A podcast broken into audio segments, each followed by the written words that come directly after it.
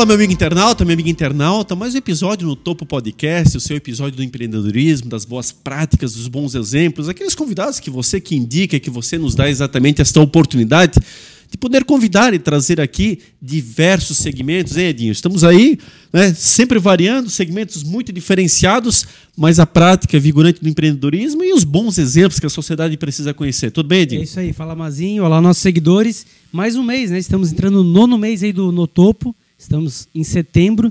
É um projeto aí que, graças a Deus, a gente não repetiu nenhum segmento ainda. Sempre segmentos novos, trazendo conteúdo novo para você.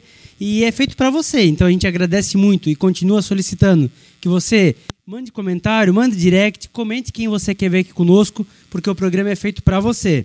E não podemos deixar de agradecer, né, Mazinho, quem ajuda a gente a pagar essa conta, né? Nossos parceiros. A Etiquetas Dala, Ribbons, etiquetas em geral, impressoras, leitores, sigam eles no Instagram, arroba etiquetasdala. Também está conosco a Ótica Conforto Visual, agora com sete lojas para melhor atendê-lo. Aqui o nosso foco é você.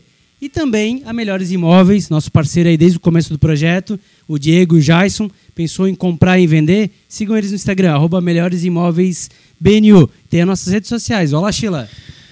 É isso aí, pessoal. Sejam bem-vindos a mais um episódio do No Topo. E para você acompanhar toda a nossa agenda, ver os nossos cortes e ficar por dentro aí de tudo que a gente está postando semanalmente, você nos segue nas redes sociais, no Instagram e no Facebook, com o canal No Topo Podcast. E você acompanha essa entrevista em vídeo no YouTube ou em áudio, em qualquer plataforma de áudio, também com o canal No Topo Podcast. Mazinho, Quer apresentar quem está aqui conosco hoje? Com certeza, mais um convidado bastante especial, colega de profissão, um cara que é empreendedor nato, inclusive daquelas coincidências da vida. Primeiro estudou com o Edinho, depois passou pela nossa patota de futebol, que eu nem lembrava mais dele, e aí nos encontramos no ensino superior trabalhando juntos. E aí vai jogando essas histórias e vai chegando exatamente a esse denominador comum. Então tem muitas histórias boas aí para contar. Querido amigo Airan Possamay, CEO da Ambicis. É isso? É isso aí. Seja é, muito é o que dizem que eu sou, né? Falam que eu sou CEO, beleza, né? Uma, uma, vez me falaram, ó, diz que tu é CEO, então beleza. É, vamos lá, né? Porque nesse início de empreendedorismo, o CEO ali, a gente não está só nesse, nesse nível de gestão ali do, do C-level, do board, né? A gente está botando muito a mão na massa, fazendo bastante, né? Bastante coisa. Mas é isso aí. É um projeto que a gente vem tocando já há cinco anos, né? Mas legal a gente estar tá aqui com vocês dois, é muito legal, né? A gente falou de Blumenau um pouquinho, né? Ela é pequena, a gente se encontra e vai batendo a cabeça de vez em quando por aí. E é legal estar tá com o Mazinho aí, com o Edmar também, que a gente já jogou bola juntos, fizemos mestrado junto, muita história legal que a gente já estava trocando aqui no, no off-topic aqui. Mas muito bom estar tá participando, parabéns pelo projeto, é muito legal essa mídia independente, de a gente poder falar, que a gente discutiu um pouquinho também, a gente poder compartilhar um pouquinho das experiências aqui do nosso jeito, um pouquinho do nosso nervosismo aqui também, tá participando, tá tudo certo. Né? Mas vamos lá, muito legal estar aqui com vocês. A honra é toda nossa, com certeza, eu acho que dá para aproveitar muito a tua experiência, além da tua capacidade técnica, mas a questão mesmo desse empreendedor, ou seja, nós temos muitos colegas na área de TI que, evidentemente, ensaiam, ensaiam esta oportunidade, como começar e será que vai dar certo? Até porque a empresa de TI também quebra, também dá errado. Não é um segmento que é tudo mil maravilhas, né? Então, como é que foi essa virada de chave para ti inicialmente, né? Pegando Sim. dentro dessa tua carreira, quer dizer, como é que você pensou, poxa, vou ser empreendedor, isso já era um projeto desde sempre, ou acontece num determinado momento da tua vida? Como é que começou isso na tua vida? Pois é, assim, eu eu acho que todo mundo, às vezes, no fundo, alimenta uma vontade, um sonho. Eu digo, acho que isso por mim, por ter percebido um pouco nos outros, de, de ter aquela ideia e de fazer aquela ideia acontecer. Então, isso. Sempre tive um pouquinho isso na cabeça, não, não vou negar, né? Mas Ali no final da faculdade, o que, que eu decidi? Meu pai é professor, minha mãe é professora também. Professor de, eles são professor raiz que eu chamo. Uhum. Professor de ensino médio, minha mãe alfabetizou durante 35 anos, né? imagina aquela gurizada de 6 anos, 7 anos de idade, ensinando a ler e escrever. Então eles são, eles são professor de verdade, eu brinco, né? Então acho que eu vi muito eles e, e, e neles eu me espelhei por um bom tempo, assim, especial no meu pai, olhando a, a, carreira dele também. É, pô, ali terminando a faculdade, uns, ali uns dois anos no meio da faculdade, na realidade eu decidi, pô, vou ser professor. Então, por ali eu tava, botei isso na cabeça, era isso que eu ia fazer e beleza, e foi. É, e, e, era esse caminho que estava se traçando. É, tanto que eu fiquei cinco anos com um projeto de pesquisa na FURB.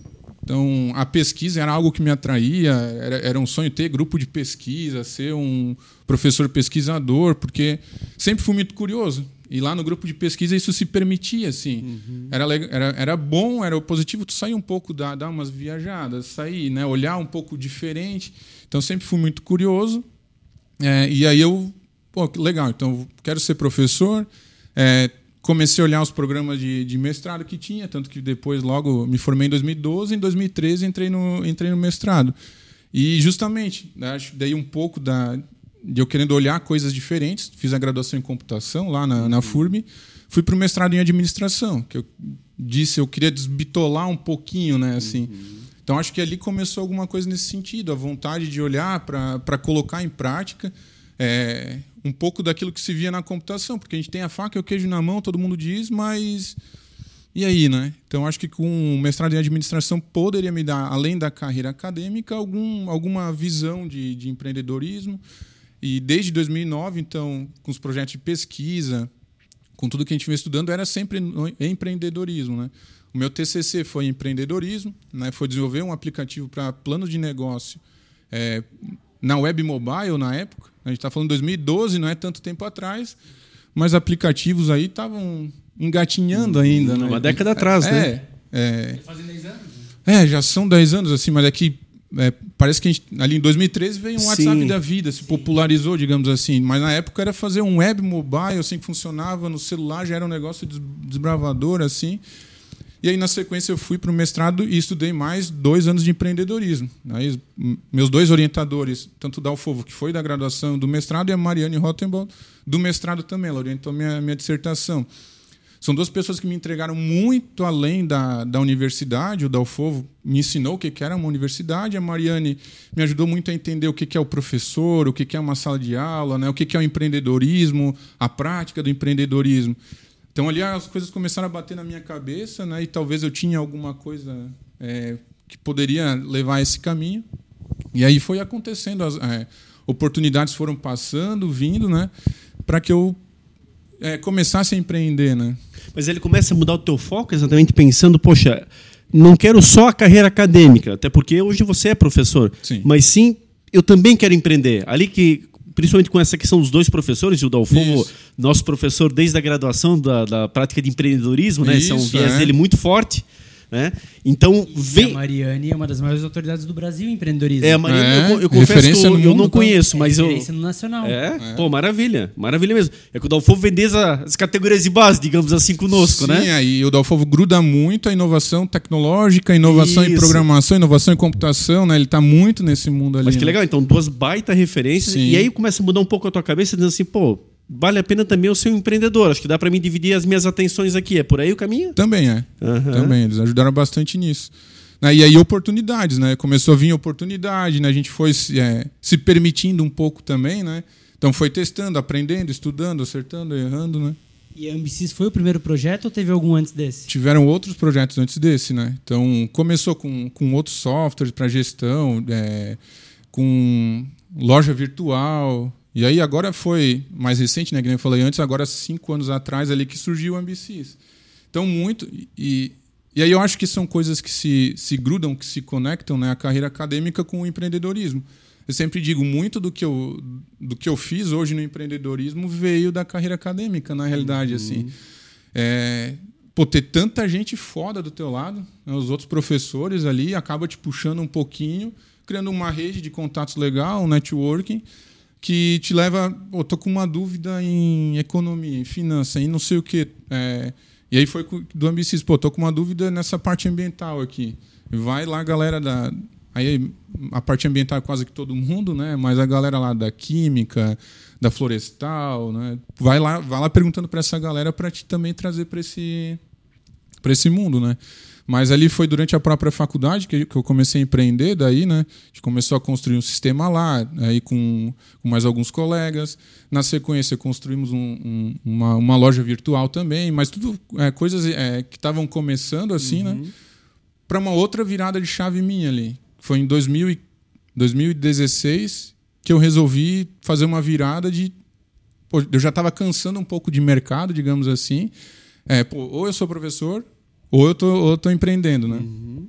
Então, que daí em 2016 eu resolvi dar um pause nisso tudo e aí seguir a carreira acadêmica. Que foi quando eu entrei no, no doutorado em 2017. Mas daí o mercado começou de novo, né? Na, nas conexões, começar a pergun um, um perguntando para ti, outro perguntando também, que começou a voltar esse, esse contexto. E se a gente for olhar um tempo também, o meio ambiente começou a, a, a, a se a, a, ser mais pauta, a ser trend uhum. topics justamente ali, ganhar notoriedade ali. Uhum. Então foi onde eu comecei a ouvir amigo falando, é, colega falando, a TV falando, a é, internet falando sobre meio ambiente. Que daí foi quando ali em 2018 surgiu assim a ideia, o projeto, né? Porque o Ambicis na realidade estava no meu quarto até alguns anos atrás aí, né? Então foi ali que daí essa rede de contatos foi me munindo para que eu pudesse então é começar o Ambicis daí. E uh, hoje o Ambicis, a equipe que trabalha contigo, enfim, que bolou isso do começo, é a mesma dos outros projetos ou uma outra equipe dando aqui? Ah, tudo, tudo diferente, tudo assim, diferente. né? Porque daí eu comecei tudo, tudo sozinho de novo ali, né? É um projeto que a gente ia come, que eu ia começar, né? Eu eu entender como que eu poderia desbravar aquilo ali, né? Como que, como que eu poderia realmente resolver um problema real, né? E, e, o que, que a MCs faz, basicamente? Hoje a gente ajuda as empresas a cuidar do meio ambiente, eu costumo dizer. Né? E, e meio, meio ambiente é muita coisa, né? Cuidar efetivamente do meio ambiente, das pessoas, é, das estruturas é, financeiras e tudo mais, né? da, da, gestão, isso é meio ambiente. É uma das áreas mais multidisciplinares que Todos existe. Tu, é, praticamente tudo que tu tem na tua, na, tua, na tua empresa passa pelo meio ambiente. assim, né? Então, ali que a gente começou a, a, a construir a equipe logo durante a pandemia. Né? Que aí a gente foi dando é, mais uma, um, uma encorpada no produto, né? a gente foi trazendo pessoas para a equipe justamente ali nessa época. Mas tem algum segmento que é teu cliente em especial ou é em geral?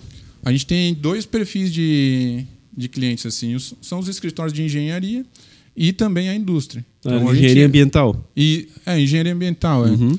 Então a gente ajuda é, eles a, a, gerenciar os processos de regularização ambiental. Entendi. Então, por exemplo, uma empresa aqui que está tá, tá aqui perto da gente, ela precisa regularizar ela, uhum. desde conseguir submeter o projeto a um órgão uhum. interveniente. Então, ela vai conseguir fazer o processo. A parte de licença. Licenciamento ambiental, uhum. outorgas, alvarás, autorizações, toda essa uhum. parte desse processo, desde o eu costumo dizer, desde o antes da, antes da licença, o durante né, e, o, e o licenciar é a gente regularizar efetivamente esse, esse empreendimento, acompanhar ele durante toda a vida dele, porque o meio ambiente é aquele primeiro a começar e o que nunca termina uhum. em qualquer empreendimento que a gente vai passar por aí, né? Seja um lava-jato que precisaria ter o licenciamento também, uma, ou uma indústria, é, seja lá qual for o ramo dela, a construção civil, então tudo passa pelo meio ambiente, né? Eu começo antes e nunca termino. E hoje é, em 2022 e cada vez mais ainda o, o, o, meio ambiente é, um, é uma possibilidade de retorno financeiro. Uhum. É, e aí sim, lá de 2018 para cá, foi perdendo esse tom do, do meio ambiente ser algo que, que você está despendendo valores lá. Mas a gente está recolhendo dividendos. A partir do momento que o meu cliente, o meu fornecedor, o meu investidor sabe que eu estou cuidando do hoje em razão do amanhã, né? Eu acho que claro. o meio ambiente é muito disso. Ele vai confiar mais em mim, ele vai investir em mim, ele está ele tá olhando a minha preocupação. O consumidor demanda muito isso. Por exemplo, eu não quero comprar numa loja que tem trabalho escravo lá, né? que tenha saído uma noticiazinha na internet. Então a gente fala muito de meio ambiente. Meio ambiente é imagem, né? É, é alguma coisa relacionada a isso. Irã, mas aí eu, eu vou dizer assim, é o pulo do gato, né? Porque é, a partir do momento que você tem a formação em especial que desperta para o empreendedorismo. Maravilha. Você vem da área técnica, área de TI, que te abre algumas iniciativas para você empreender nesse, nesse aspecto. Maravilha. Só que aí o ponto-chave. Bom, no que empreender? Então você escolheu o meio ambiente, como você está bem relatando. Agora, quem foi o propulsor para você nesse sentido? Onde é que você busca as primeiras informações? Porque esse é o nosso grande dilema. Sim. Por exemplo, eu muito tempo desenvolvi software na área contábil. Bom, mas não sou contador. Quer dizer, você tinha que ter um aporte, um apoio exatamente. No meu caso, eu era um colaborador da empresa, então um funcionário, e a empresa, evidentemente, dava esse respaldo para a gente poder Sim. fazer o desenvolvimento. Agora, tu ali realmente é o fundador, é o cara que está começando tudo. Como é que você dá prosseguimento em cima dessa tua ideia? Quer dizer, quem é que foi o primeiro cara, talvez, que te ajudou? Se está contigo até hoje? Sim. Como é que você buscou essas informações que são muito importantes para o início? Depois a gente sabe que a coisa vai assentando e aí você vai tendo uma, um caminhar, digamos assim, mais sólido. Mas esse início, que é o grande dilema, principalmente para quem quer empreender, porque Sim. nós dominamos tecnologia. Isso. Mas nós temos que escolher um segmento da sociedade para entrarmos. Como é que foi esse passo é. na tua carreira? Eu disse antes, eu sempre queria procurar algo prático para implementar aquilo que eu via na, na faculdade. Né? Por isso eu já até fui para um mestrado em administração para tentar olhar diferente. Aí ali antes do Ambicis, nos anos anteriores, é, junto com a docência, eu ainda desenvolvia sistema sob medida, alguma coisa assim, ajudava um amigo ou outro. É, me ligavam, ah, estou com um problema aqui, estou com um problema... Fazia alguma coisa assim, porque sempre era bom, né? É, e a partir de então eu precisei é, olhar, dar, dar chance para a oportunidade que, que apareciam. Né? Então apareceu o primeiro cliente com o primeiro problema ali, né? fui lá e resolvi o problema dele. Né? Então tudo começou ali. E eu sempre brinco que nos últimos, que o MBC sempre foi Customer Development, né? Uma palavra bonita aí para a gente desenvolvido no cliente, porque essa, essa é a pergunta que tu falou, né? É, que me fazem, mas tu não tem formação no meio ambiente? Não, realmente não. Então, é justamente a minha preocupação no, no problema do cliente, no problema do usuário, que levou o produto aí até onde ele está hoje, né? Então, desde, o, desde o primeiro cliente ali. Tem uma dor dessa que tu percebeu? Isso, isso, é. Então, veio o primeiro cliente ali. E eu entender se essa realmente era uma dor dele ou uma dor do mercado. Se a dor dele era a dor do mercado, ou o que, que tinha de diferente no mercado da dor dele também, né? Então ali foram vindo os primeiros clientes e neles eu fui, fui explorando, estudando, pesquisando, né, aprofundando na rede de contatos de professor bastante também. E essa, e essa minha noção ali da, da análise de sistemas ao longo do tempo que passou também me permitia isso, né? Mas então esse próprio cliente já te embasou, porque se ele está com essa dor, quer dizer, ele, ele conhece do segmento, mas ele precisava Sim. de um sistema e você entra com a tua, o teu conhecimento nessa parte de desenvolvimento e ele vem exatamente com vamos dizer assim, o andar da, da situação em si, com aquilo Sim. que de fato era necessário. Dali deu um start, você visualizou que é algo de mercado, não era só pontual dele, Isso. e aí começa a se embasar para dar prosseguimento nessa jornada. É Isso. por aí? Isso. Uhum. Então, a gente resolveu o problema, o primeiro cliente ali em 2017, uhum. e aí na sequência a gente começou a entender realmente, efetivamente, é, o que, que é esse problema. Né? E tu era sozinho ainda na ocasião? Desenvolver ainda era sozinho? sozinho? Era sozinho. A gente começou a contratar em, 2000, em fevereiro de 2020. Então, em fevereiro de 2020, a gente trouxe o, o primeiro programador, é justamente um mês antes da pandemia, que eu falei: beleza, é, hoje ele é nosso CTO, né? agora vamos desenvolver produto. Então era justamente isso que a gente tinha. Ah, beleza, agora a gente tem um monte de coisa para fazer aqui de produto, de problema para resolver. Vamos desenvolver produto, já que o mercado aí está numa, numa incerteza gigantesca. Então, basicamente, aí, né? três anos tu trabalhou sozinho. É, isso mesmo e deixou o sistema pronto. Já, já, já estavas comercializando. O sistema pronto é bastante. É, não, mas. É bastante exagerado, assim, porque hoje. comercialização. É, hoje a gente vai olhar para o sistema, tem coisas lá que a gente está tá refazendo há muito tempo, Sim, melhorando, não, mudando, coisas que a gente assim, realmente põe, põe de lado. Tu já estava comercializando ele. Tu já já, já, já, já estava, já estava. Perfeito. Já. vivia disso, na verdade. Não, né? Ainda não. Ainda não, né? Então ele era um projeto meu por um bom tempo. Mas o dinheiro que entrava era era era para dizer que estava começando só o negócio assim, né? Que daí é justamente onde eu digo que o Ambicis virou a chave. Né? Então foi a chave quando eu passei a me dedicar oito horas por dia justamente ao projeto. Que ele foi, foi em 2020 que a gente começou, iniciou Com o projeto, começou a contratar, começou a trazer. Quando isso aconteceu? Foi porque tu, cara, a pessoa, não, agora eu vou focar e vamos fazer? Ou o mercado exigiu porque começou a surgir cliente? Como é que foi isso? É, logo depois comecei a falar é, a ideia que a gente tem de que é esconder ela às vezes, né? Eu comecei a falar da ideia para todo mundo. Ah, então aí vai lá e visita esse cara aqui. Vai lá e visita esse cara aqui. Vai lá e conversa com esse cara aqui. E nessas conversas já tinha lá o Customer Development. Eu nem sabia que era isso, né? Ah, Mário, é muito bom, mas eu precisava que fosse assim. Mas eu precisava que fosse para esse caminho. Eu voltava a fazer meu dever de casa, perguntava, pesquisava, estudava e entendia aquilo lá, né? Então, ali ao longo do tempo, a gente já foi fazendo essa. É, trazendo esses, essa, essas outras soluções junto uhum. para a plataforma. Né? Começasse daí a fazer a parte comercial, principalmente, a, de fato se dedicar nessa parte de captação de clientes, enfim. Isso, é. Saiu uhum. o MVP, saiu o primeiro, o primeiro projeto ali, né? E ali saiu o primeiro, o, o, primeiro cliente, eu já fui tentar olhar para os próximos ali, né? uhum. né? Mas a conta não se pagou, não se pagou uhum. por muito tempo, claro. assim, né? Foi um, um, um, tempo de, que eu fiz de transição de carreira, até mesmo eu Sim. comigo mesmo ali tentando entender. Sim. É, a carreira de professor estava legal, estava vindo, estava tava se construindo, estava tava legal. Mas a virada de chave foi em 2020 que eu falei, não, beleza. Agora eu vou, vou ficar o dia inteiro nisso aqui e vou fazer acontecer. Então, de antes de 2020 ali, era ia para o cliente, é, até brinco, ia lá, postava no Instagram, no Facebook, voltava, faz, é, programava, é, montava o banco de dados, ia no cliente, voltava, né? Foi bastante disso, assim. E teu sistema é desenvolvido em que linguagem? É, e aí, aquilo que eu disse antes, né? A primeira versão que eu desenvolvi ainda existe, ainda existe lá, né? Embora ainda muito diferente também, né? É, e aí não tenho medo de, faz, medo de fazer o primeiro projeto, de ir para cima, de fazer acontecer. Mas hoje a gente está com uma gama até que considerável de tecnologias, mas a gente tem PHP, MySQL, Node, React, Flutter, é, Totalmente de, web mesmo, né? Bem, bem nesse panorama atual. Web, estamos para lançar o nosso aplicativo offline daqui uns, daqui uns algumas semanas, alguma coisa nesse sentido. É que fez a gente rever muito daquela arquitetura que eu tinha realmente construído lá anteriormente. Então a gente está distribuindo todas as nossas soluções, é, tudo está sendo criado APIs distribuídas para a gente conseguir consumir as duas aplicações. O nosso usuário hoje demanda muito a necessidade de estar tá num, num lugar com pouca conexão com a internet, com alguma coisa assim. Então a gente tem, tem alguns desafios que a gente superou já ali. A gente tá Por isso uma versão com offline? É, com um aplicativo para iOS, para Android, offline. E né? que banco está usando? MySQL. MySQL. Uhum. Isso. E suporte? Dá muito suporte? Como é que está essa situação? Então, desde sempre, né, é, em, em, tudo que eu fui fazendo, inclusive o meu TCC, a, a gente pegou uma ISO de usabilidade. Uhum. Então, sempre fui muito preocupado com essa é, com a usabilidade. Uhum. E desde a primeira versão do Ambisys também.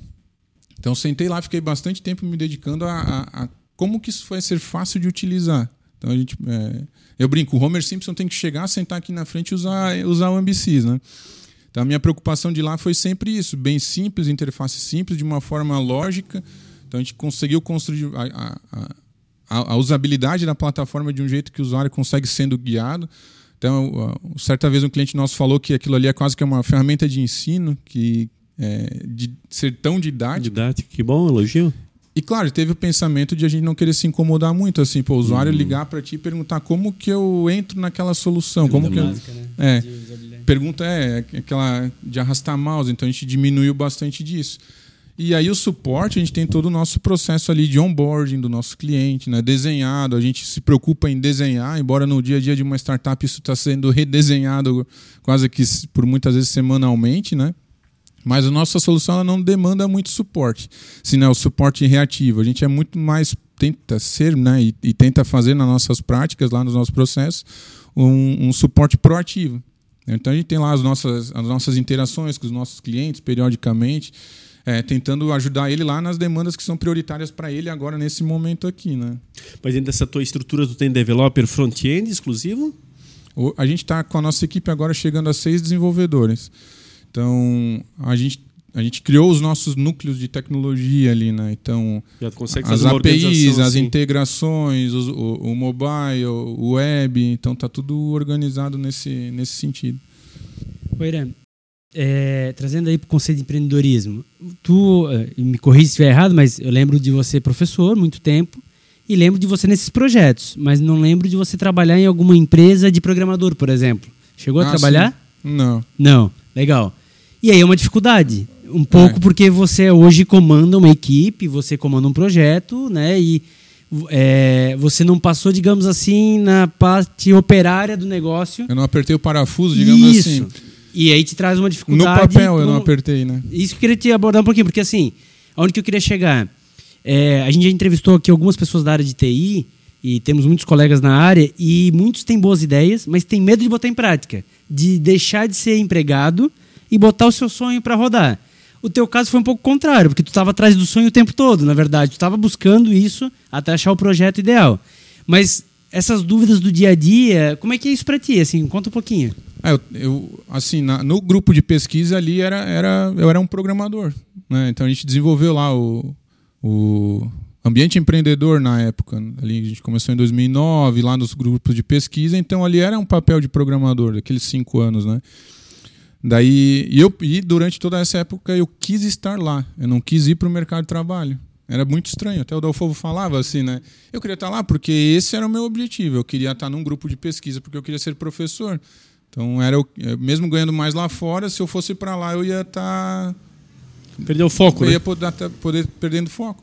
Mas durante todos os projetos eu tive essa parte prática aí, né? No, no, e no Ambicis também não foi diferente. Quem começou apertando os parafusos fui eu, né? Eu só não era um, não, a tua pergunta foi assim: eu nunca trabalhei numa não grande empresa. Numa, é. Foi subordinado. Por, porque é o caminho, né? Por exemplo, entrevistou aqui é, o Gilson, da, da Lincros. Ele comentou que lá atrás ele foi funcionário e sempre teve a ideia. Sim. É, tu pulou essa parte, na verdade, né? Sim. né? Tu já foi sempre já com a ideia. É, eu tive seis meses de experiência numa empresa para daí sair já começar a fazer isso, né? E no próprio grupo de pesquisa também, né? Foi um tempo de, de programação ali. Mas sempre, que nem o, o Mazinho falou aí, foi a, a parte técnica que olhavam para mim que me destacava, assim. Uhum. É, por muitos olhavam para mim, ah, o Airan é um programador, era um programador, era um programador, não o Airan é empreendedor. Uhum. Né? Então, ou até o Airan professor, era, era, uhum. era, na minha família era de se duvidar.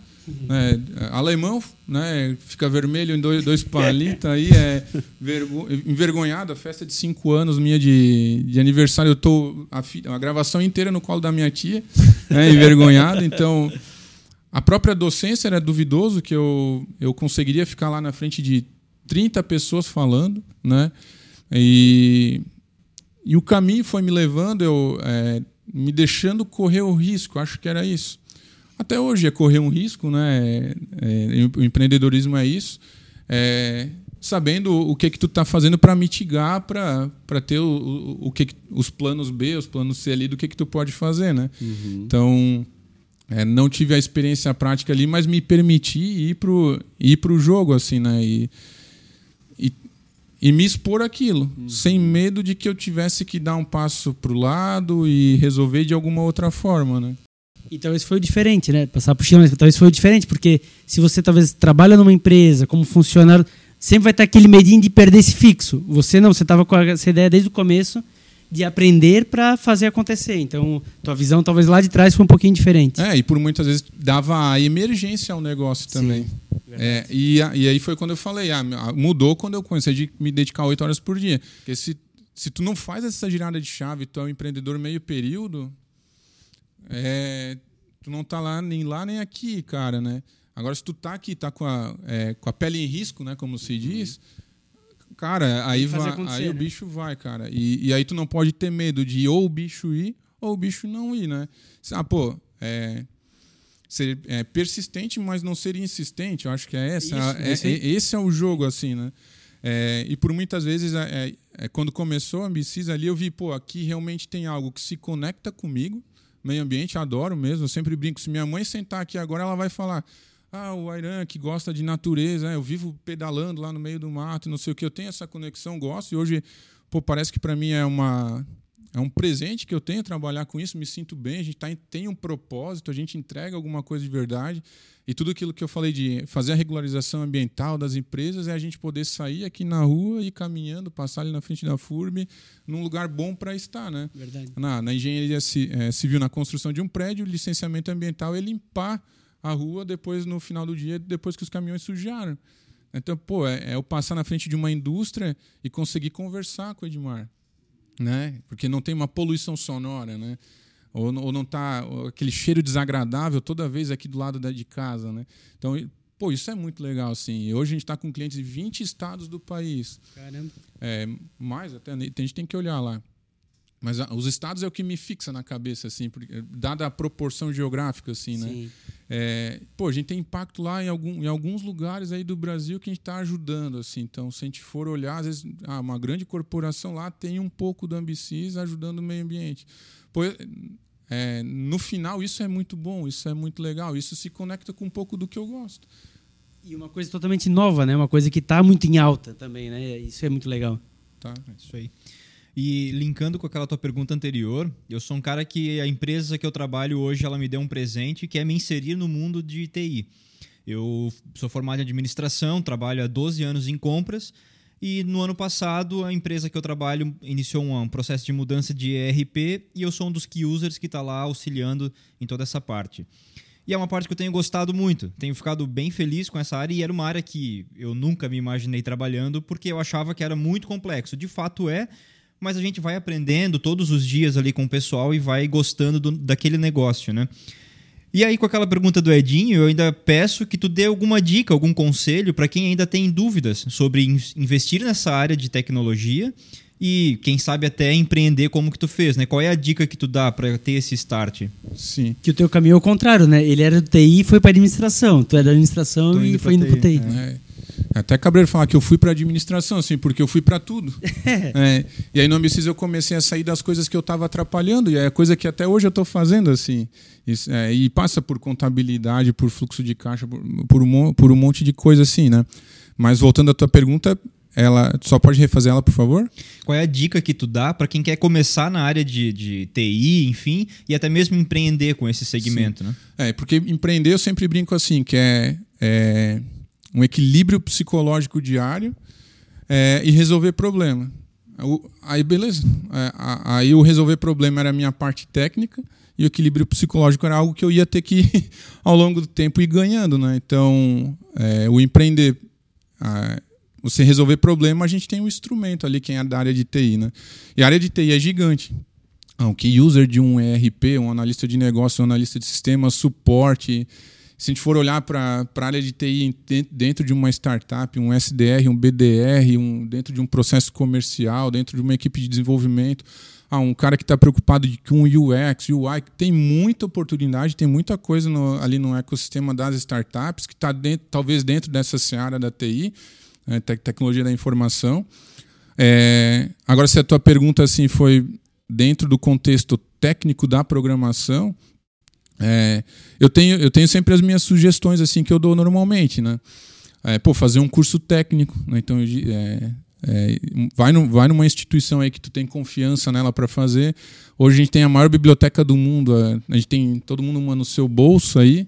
Vai no Udemy, no Coursera, no Google, no YouTube, começa a pesquisar aquilo ali, começa a pegar é, curso na internet, começa a fazer. Eu acho que essa googlada é o primeiro passo assim para entender. Ah, eu defina o que, é o, legal para ti. É, lembrando que não vai ser fácil essa carreira na TI, não vai ser tão simples tu ser um programador. É, para mim, programar é quase um negócio mágico, é muito legal. A gente comemora quando conseguiu e eu fico feliz lá até hoje.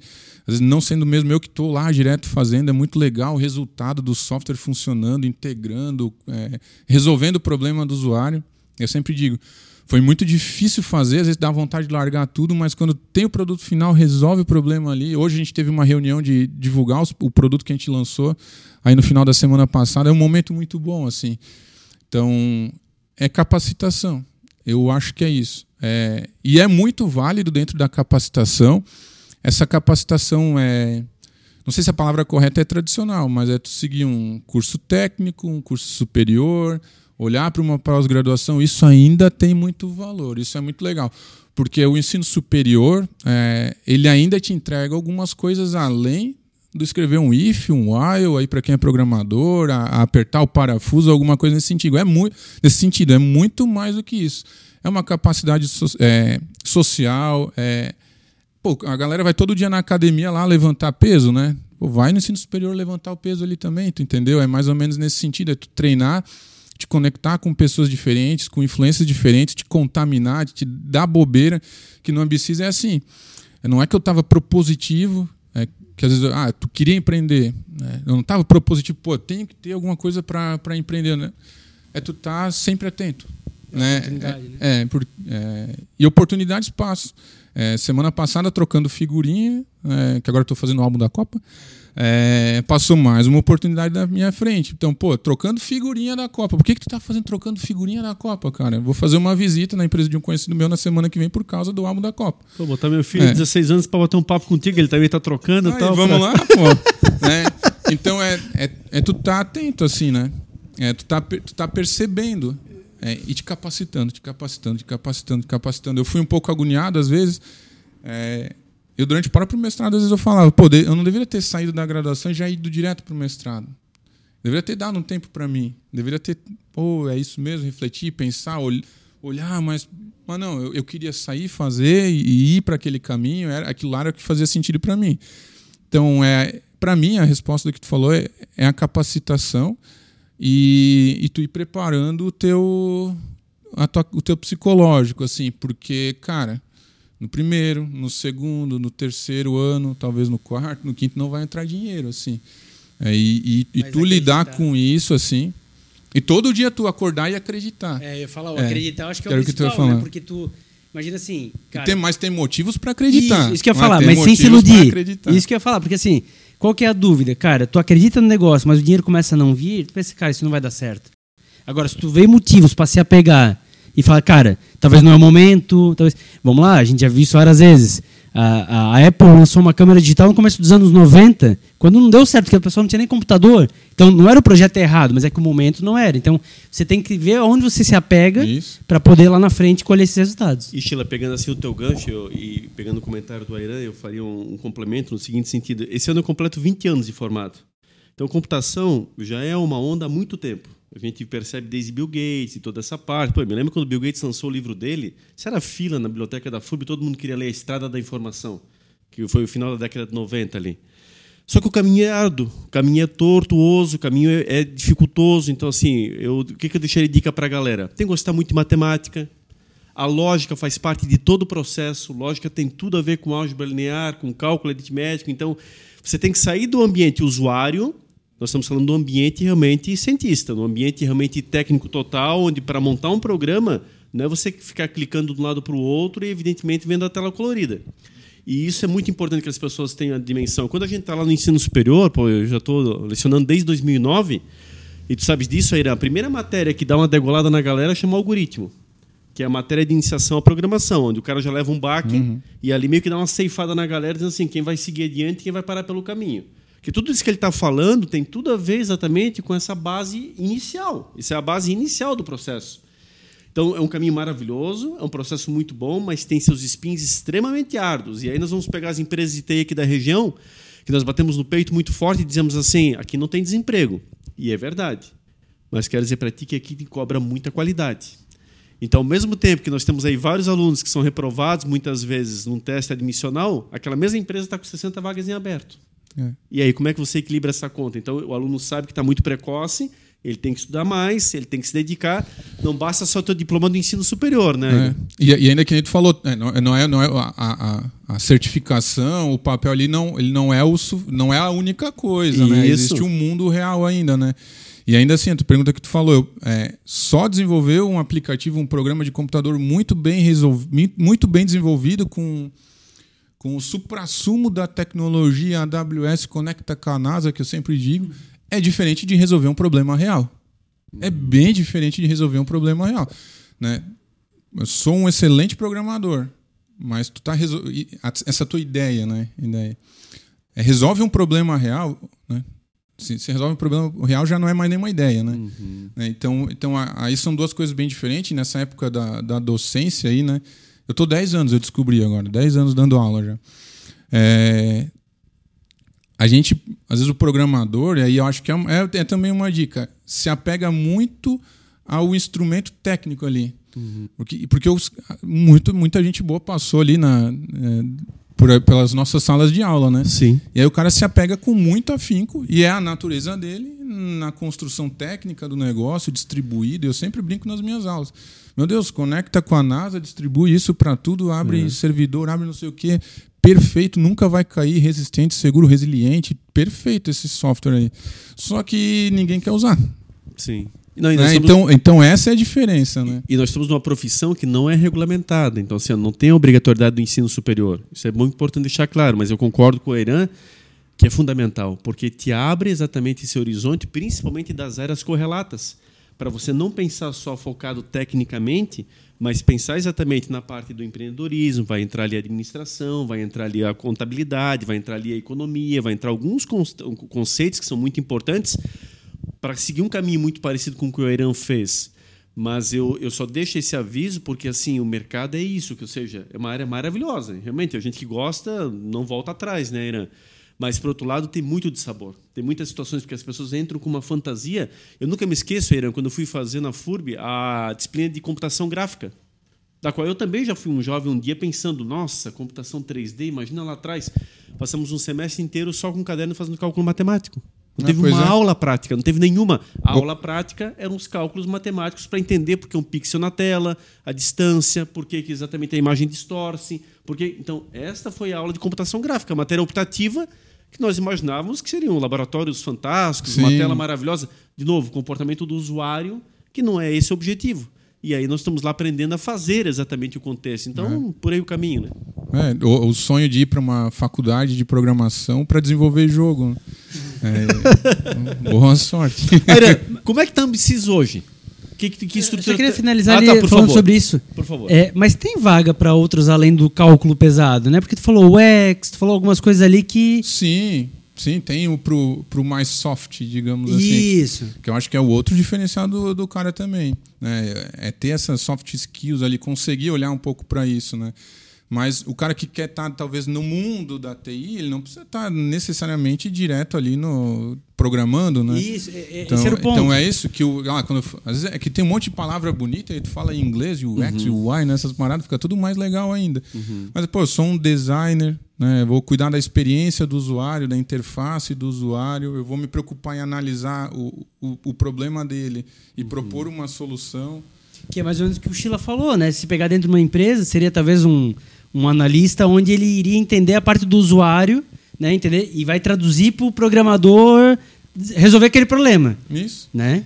É, e hoje tem um mercado gigante para isso. Isso, porque eu, falar, eu vejo do que eu, por exemplo, atualizei o LinkedIn. Cara, todo dia alguém chamando porque tem vaga para isso, né? Tem, tem negócio aberto para isso, que é para ser o usuário e que vai fazer análise lá do, da tela final para reportar para algum. E, e, que resolve isso que o Aero falou, para alguém usar o programa. Porque isso. senão, se for só talvez na solução da pessoa que está programando, vai pensar, poxa, não, ninguém precisa disso. Agora não, ele tem uns usuários que não. O cara sente essa dor mesmo, então é uma dor que existe, né? Isso, é. E aí resolve vai... um problema. Isso, isso aí.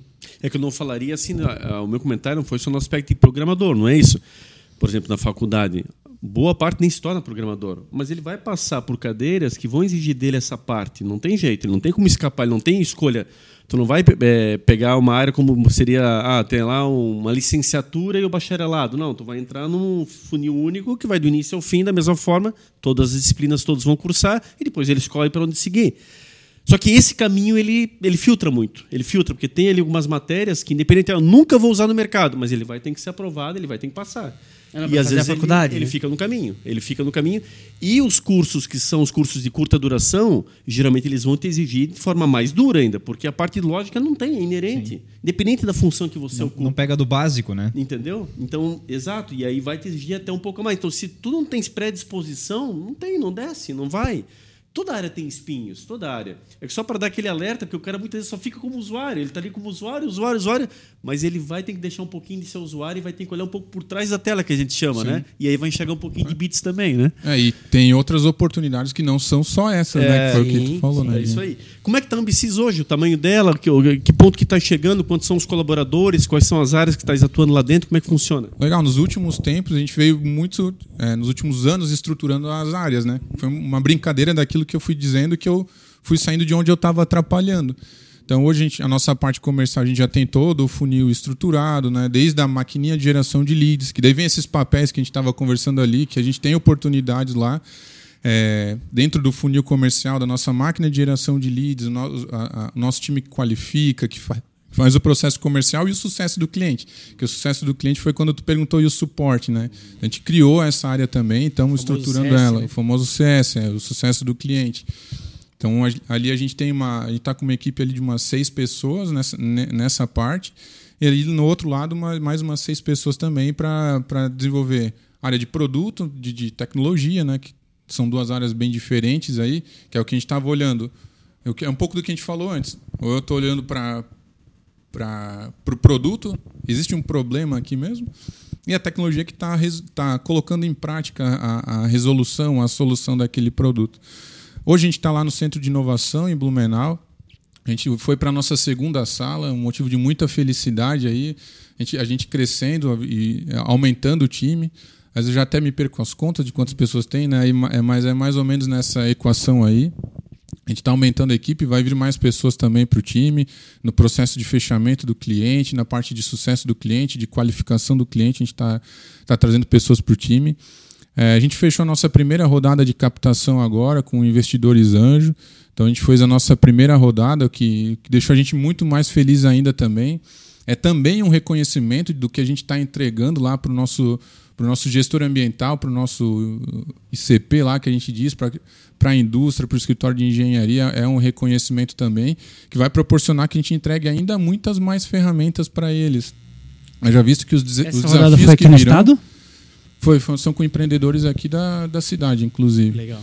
Então, o, o Centro de Inovação ajudou a gente muito nisso. A gente estava com um escritório na, na Rua 15, a gente pum, caiu lá dentro do Centro de Inovação e a época, a escolha do tamanho da sala era algo que me passava na cabeça, assim, né? Hoje eu penso, eu deveria ter pego a sala maior mesmo, né?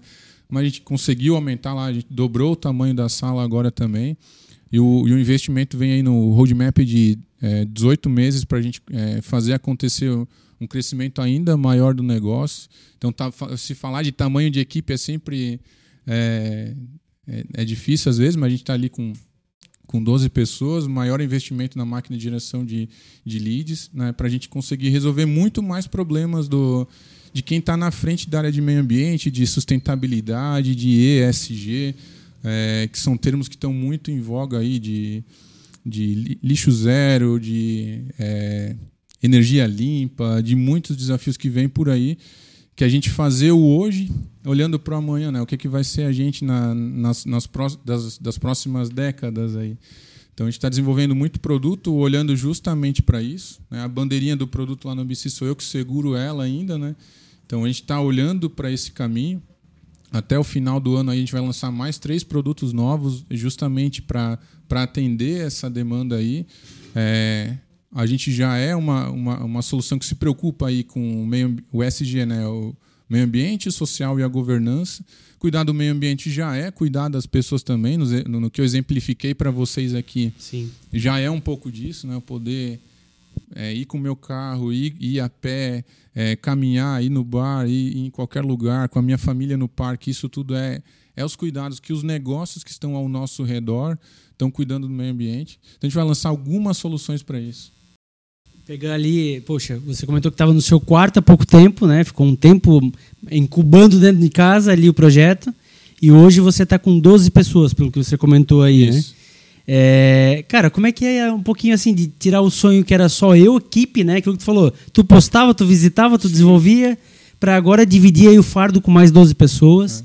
Como é que é isso na tua cabeça? Porque essa é uma dor também do pessoal. Nós entrevistamos aqui pessoas que acharam um método de estética, Priscila Hermes, por exemplo e ela dizia, cara, ela tinha medo de ensinar para alguém que consiga manter a qualidade dela, o pensamento dela. É difícil para quem criou tudo. Como é que tu estava tratando isso? O que, que você cuida ainda hoje? Conta um pouquinho sobre isso. Dentro do negócio lá? É. é e aí, a, a, tu foi fazendo a pergunta aí, eu lembrei. É, a, pô, desde aquela época, né? Então, são cinco anos que eu trabalho com meio ambiente hoje. É, então, a gente, a gente tem, tem todo um aprendizado ao longo dessa jornada que é muito legal. E é um, é um processo de aprendizado diário. Diário, diário, diário, assim, de, de, de resolver problemas, de manter o equilíbrio psicológico. É todo dia isso. E quem está comigo lá também. No lance de ser 12 pessoas, né? Eu já nem sei se são realmente 12. Né? A gente tem, é, tem sócio que está na operação, a gente tem os investidores, que agora são mais pessoas ainda, né? e eu considero que os, os nossos usuários, nossos clientes também são parte do negócio eles também estão com a gente, eles, eles também são o nosso caminho, são o nosso motivo, são o que levam a gente ao, ao norte disso. Mas eu sempre digo, é, olhando, fazendo esse, esse, essa timeline, o até aqui já valeu, já foi muito massa já, já, já é uma realização muito legal e não é só minha, né? Claro. É de todos, né? De quem veio lá, a, a primeira contratação, a quem tu vendeu esse sonho, né? É, pô, a gente teve agora lá uma funcionalidade que a gente colocou na plataforma lá que uma, uma pessoa desenvolveu e para ele foi uma realização. Então, então isso, isso é bem legal. E para mim é um aprendizado gigantesco. Eu jamais esperava que ia ter tanto aprendizado ao longo aí de, de cinco anos, né? É, desde a parte do meio ambiente, que a gente está toda hora, tem, recebo no meu e-mail lá, tem as minhas listas de e-mail, tem uma, o que eu vou ler sobre, sobre o que está acontecendo no meio ambiente, gosto, ouço, está em período político, minha, minha atenção fica um pouco nessa também. É, é algo que me, que me chama a atenção. Mas de todas as áreas, de construir, de entender o que, que é um, um, um processo comercial de ponta a ponta, do que, que é o desenvolvimento, gestão de pessoas, é, gestão de produto. Né? No ano passado, a gente foi, a gente foi em janeiro para o Centro de Inovação, a gente foi aprovado ali no final de 2020, né? Daí em 2021 a gente foi para o Centro de Inovação. E o ano passado também a gente foi aprovado em abril no Startup SC, que é um dos melhores programas de aceleração de startups aí do, do país, né? E também logo na sequência, acho que duas semanas depois, a gente foi aprovado no Inovativa Brasil. Então só ali a gente, eu, eu, eu, participava de tudo também, mas mais pessoas da equipe participavam, tiveram um aprendizado gigantesco também. Então, olhar é, para pensamento de estratégia, né, na, aí na prática, e aí é muito legal que a gente olhava, às vezes eu faço uns paralelos com o que a gente olhava no mestrado, é legal olhar um, um pouco para lá também. E, e, de todas as pequenas áreas que vão vindo ali. Né? Então a gente teve esse processo de aceleração também no ano passado, que ajudou muito a gente, conectou a gente ao ecossistema, a gente aprendeu muito, a gente tem muitos desafios que aparecem, ah não, isso eu posso falar com aquela pessoa, ela, ela pode me ajudar. Preciso tomar um café com aquela pessoa, preciso perguntar para ele, né? Ou tem algum, alguma coisa lá, algum material que vai te ajudar a resolver um desafio. Então, o aprendizado, eu sou muito curioso, assim, eu acho que desse, desse tempo todo, acho que foi esse, esse, esse, esse, aprendizado de conseguir estruturar as áreas, de fazer tudo acontecer, de resolver o, o, o problema e continuar entregando valor para o nosso cliente, continuar entregando valor para o nosso usuário. Né? O meio ambiente está cada vez mais puxado e a gente tem que ir acompanhando junto. Cada vez a reguinha está subindo, cada vez os desafios são um pouco maiores. Então, para a gente estar tá conectado a isso, estar tá acompanhando a isso. Hoje temos sócio que é especialista em meio ambiente dentro do negócio.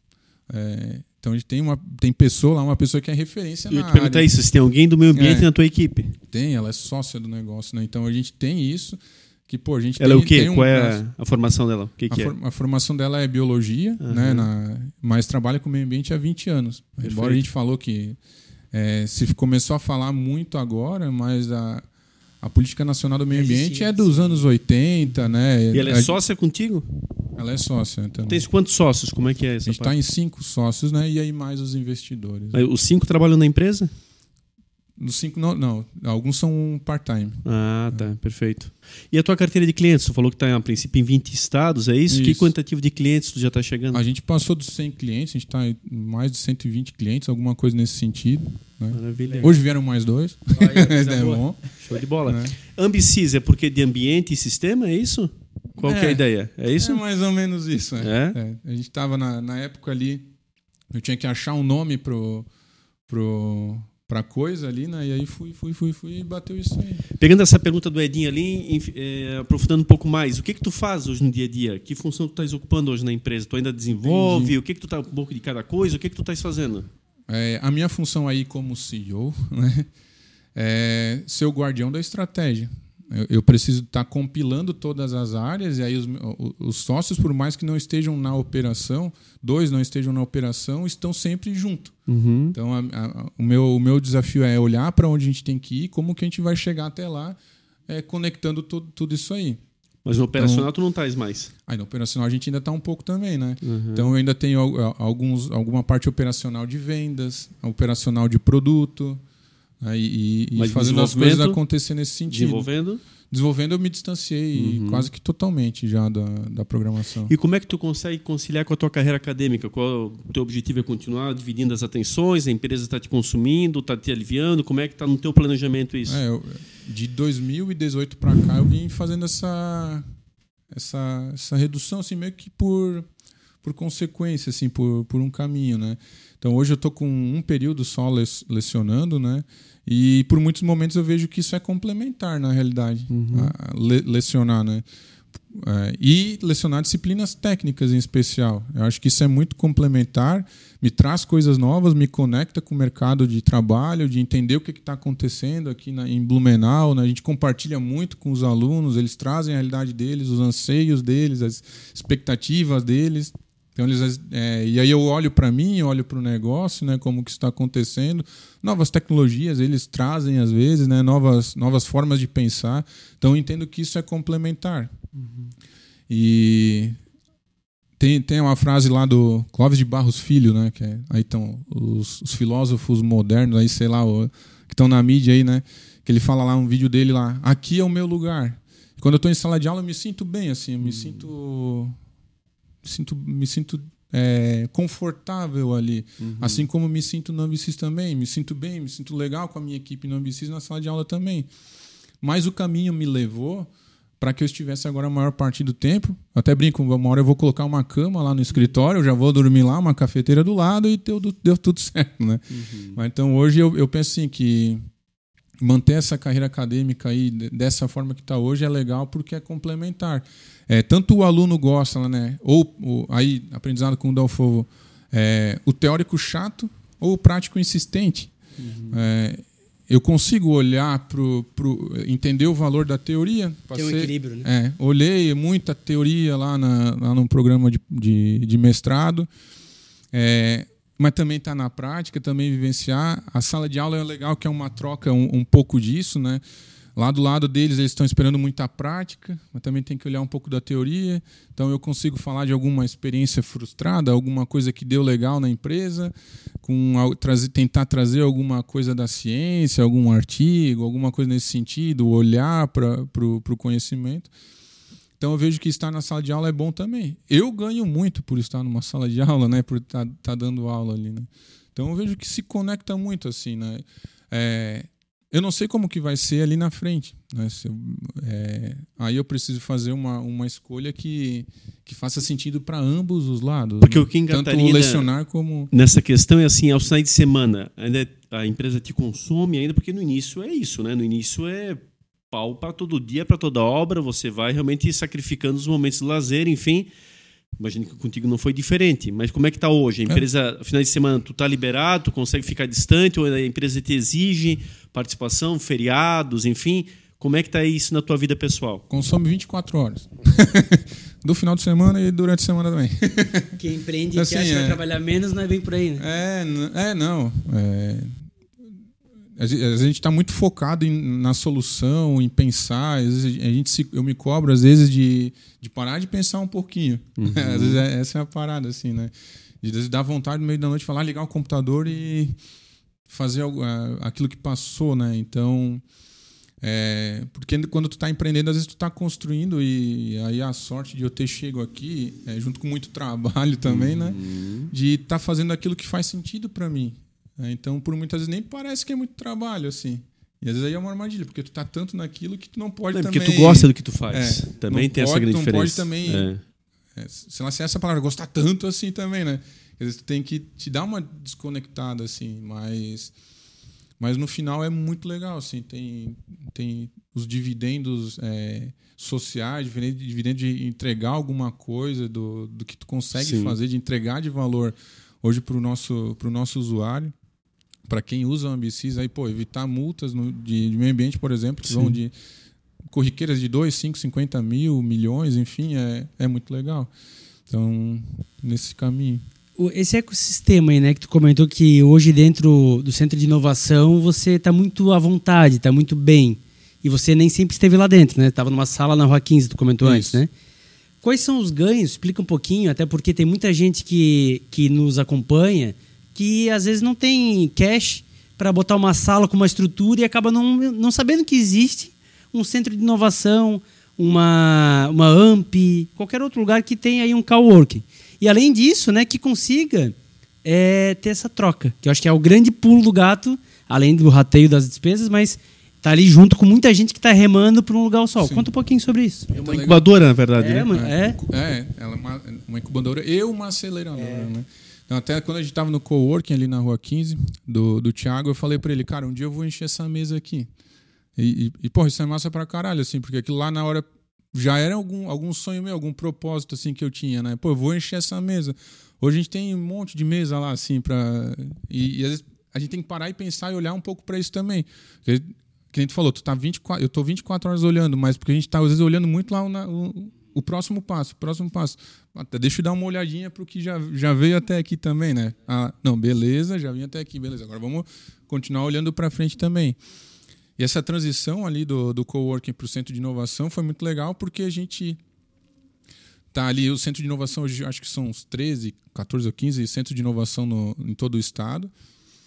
E a gente, é, às vezes a gente até brinca que a gente lá tá num é um, é um zoológico, é um aquário, assim, porque tá passando um monte de gente querendo vir no centro de inovação, querendo conhecer o centro de inovação. As coisas estão sendo divulgadas ali no centro de inovação. A gente está lá com a parede plotada de ambicis no centro de inovação. Passam pessoas com essa demanda ali também. O meio ambiente é, é algo que está em todos os negócios, inclusive, né? Então, é, é, possibilidades de se conectar com eventos, a liberdade que tu tem, esses negócios de tô com uma dúvida, tu consegue ir numa outra sala lá perguntar por alguém que passou por, por, algum, por algum momento é, semelhante. É, a nossa própria rodada de captação começou por isso, a gente indo no, nas outras empresas e, ó, esse é o nosso momento. Né? Essa é uma, uma caminhada que a gente fez no final do ano passado para o início desse ano. Ó, esse, isso aqui é o Ambicis. O que, que isso representa? É, a gente, a gente fez esse. Esse é um trabalho de, é, de autoconhecimento, assim, de, de tentar entender o que, que é aquilo mesmo. Porque por muitos momentos a gente se sabota. Putz, tinha que estar tá assim, isso tinha que estar tá diferente. Eu não fiz isso ainda, aquilo. Mas daí vem aquilo, me falaram, pô, Irã, tu já fez isso? Pô, é, é, é quem tá olhando de fora, assim. É, né? quem tá olhando de fora, né? Então, pô, é verdade. Mas vamos lá, quero, quero continuar naquilo ali, né? Quero continuar no nosso crescimento. E o que que tudo que eu vou continuar fazendo para colaborar com, com esse crescimento aí. E, e aí, quando a gente chegou no Centro de Inovação no ano passado, em especial, a gente começou a conhecer Startup SC, Inovativa Brasil, entender que isso tudo existia, de entender o que é o ecossistema de inovação, é, e se conectar com os outros empreendedores, embora às vezes o dia a dia ali no, no, nos pega um pouco, a gente tenta ainda ter essas conexões ali. Oi, Irã, uh, eu vou passar a apostila só para não fugir do, do fio da meada aqui. Uma outra dificuldade nossa nessa questão de empreender, e aí a galera que já é da administração já é um pouco mais fácil, e hoje eu estou cursando direito, eu também vejo que no próprio direito tu tens um embasamento para isso, mas é precificar. Como é que na computação precifica? Quer dizer, como Sim. é que você pôs exatamente valores no teu... Você não precisa entrar em meandros, pequenas situações que são particulares do teu negócio, mas numa visão geral, para a galera que quer empreender também entender um pouco desse contexto. Como é que tu te amparou nessa situação? Como é que tu faz um equilíbrio hoje financeiro da tua empresa? É, essa parte da remuneração de cada funcionário que lá tem, o teu próprio Prolabore, como é que tu hum. começou a tirar? Enfim, dá uma visão um pouco geral disso aí, porque é um grande desafio nesse aspecto. Sim. A gente não tem nem na academia, nem depois uma preparação para isso. É, literalmente, esse é um grande desafio para nós. E que, eu volto a dizer, outras áreas já trabalham melhor essa questão. Talvez até uma falha, um ponto falho.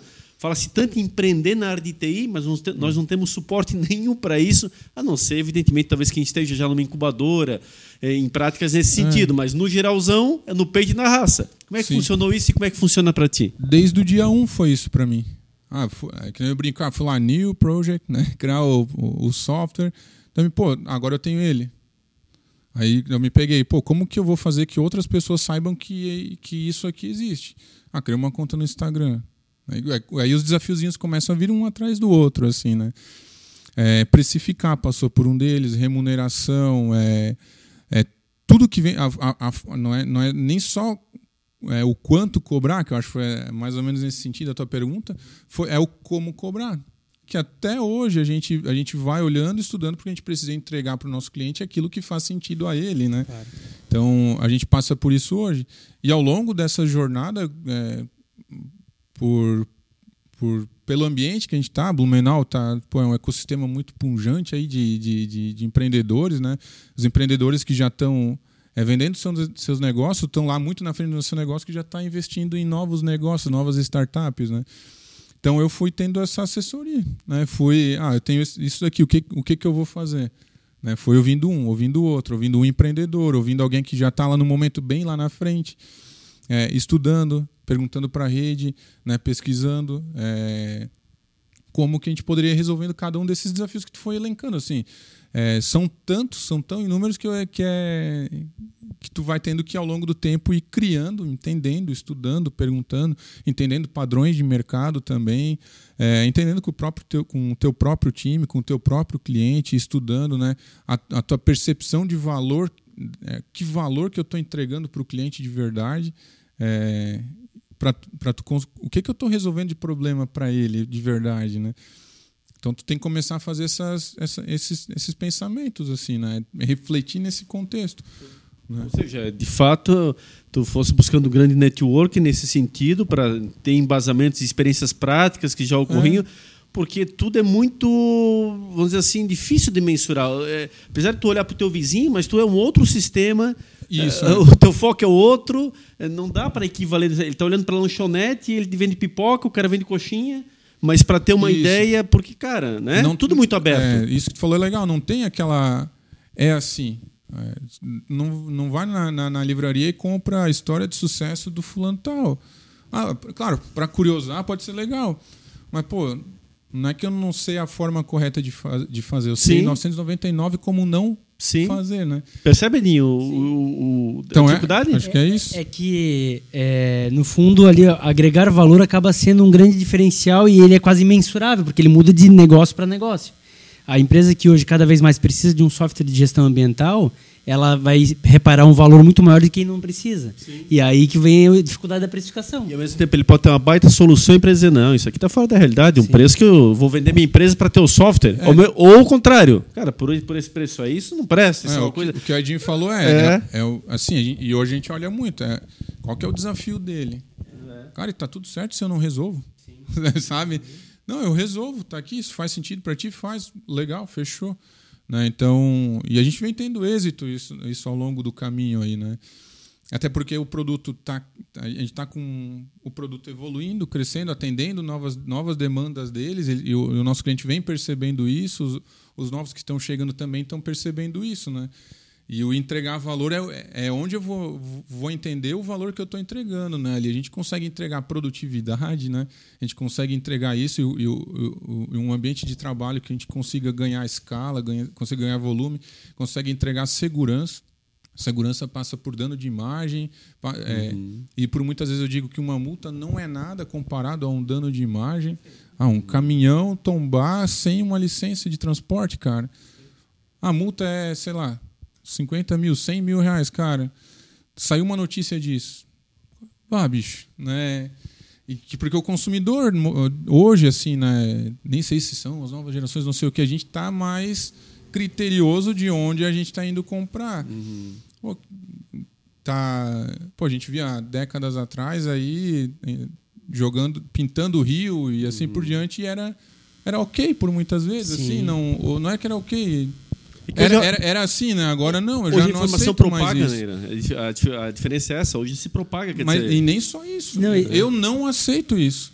Eu Sim, não, não quero que é criado para isso aí, quero claro. que o lugar que eu esteja seja desse jeito. Mas eu digo eu assim, não quero que o lugar, o mundo que claro. eu vivo trate os, não, é que, os é que bichinhos de estimação desse jeito. É que são as duas é. coisas. De fato, a rede social, enfim, propaga muito mais fácil, né? Evidencia. né? Evidencia, porque antigamente, vamos lá, 50 anos atrás, um caminhão que tombasse, meia dúzia ia saber ao redor do caminhão. Hoje em dia o mundo, o mundo, inteiro sabe. Mas o segundo ponto, é uma disciplina que eu leciono na, na universidade é marketing e responsabilidade social. Legal. E, cara, não é nem um pouco meu mundo isso, não era. E eu fui obrigado a aprender sobre esse mundo para poder lecionar. Aí pronto. Né? Perfeito. E aí, cara, me assustou positivamente a quantidade de bons cases que a gente já tem no mundo e que puxam essa régua para cima para fazer as demais empresas se coçarem.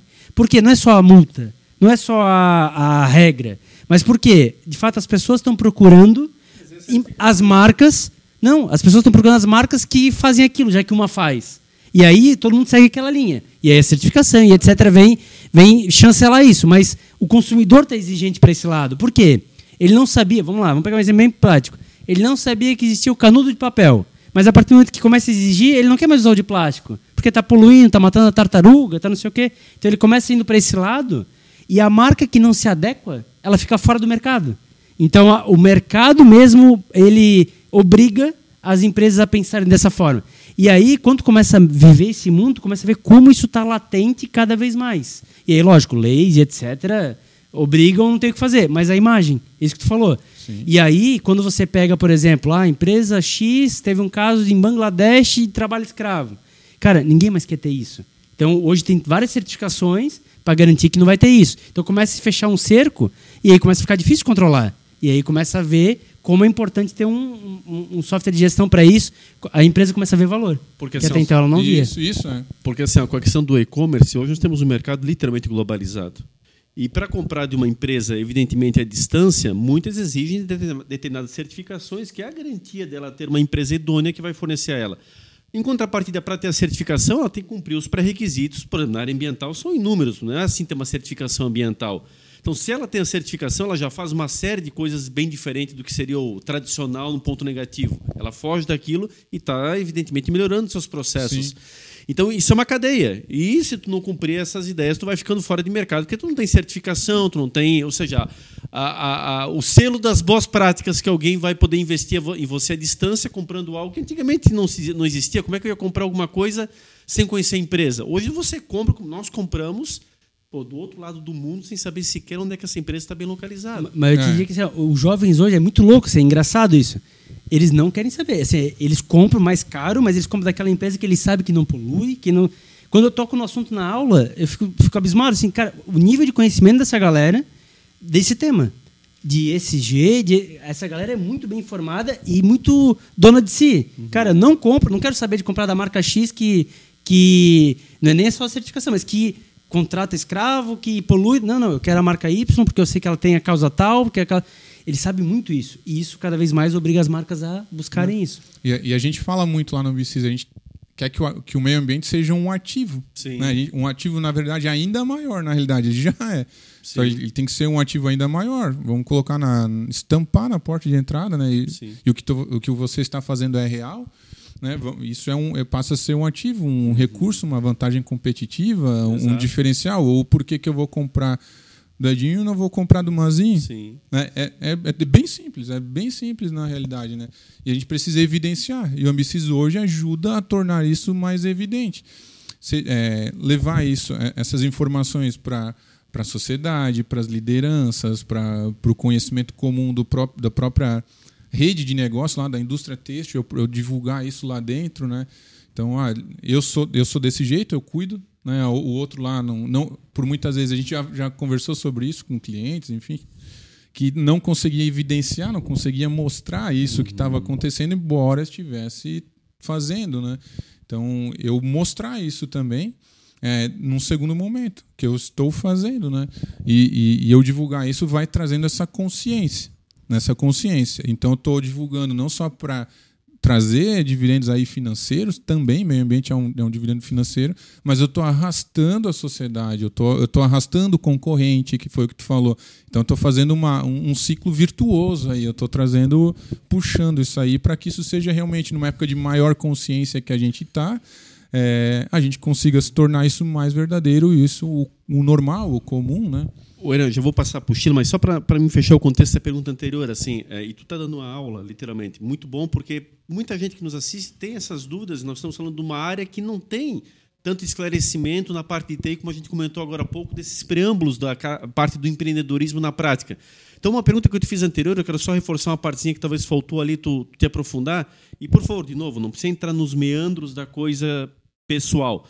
Mas no, no, na tua remuneração hoje, você como CEO da empresa, como é que você define hoje a tua participação? Você tem um prolabore fixo? Você ganha por percentual? Como é que você organizou essa estrutura dentro Sim. da tua empresa?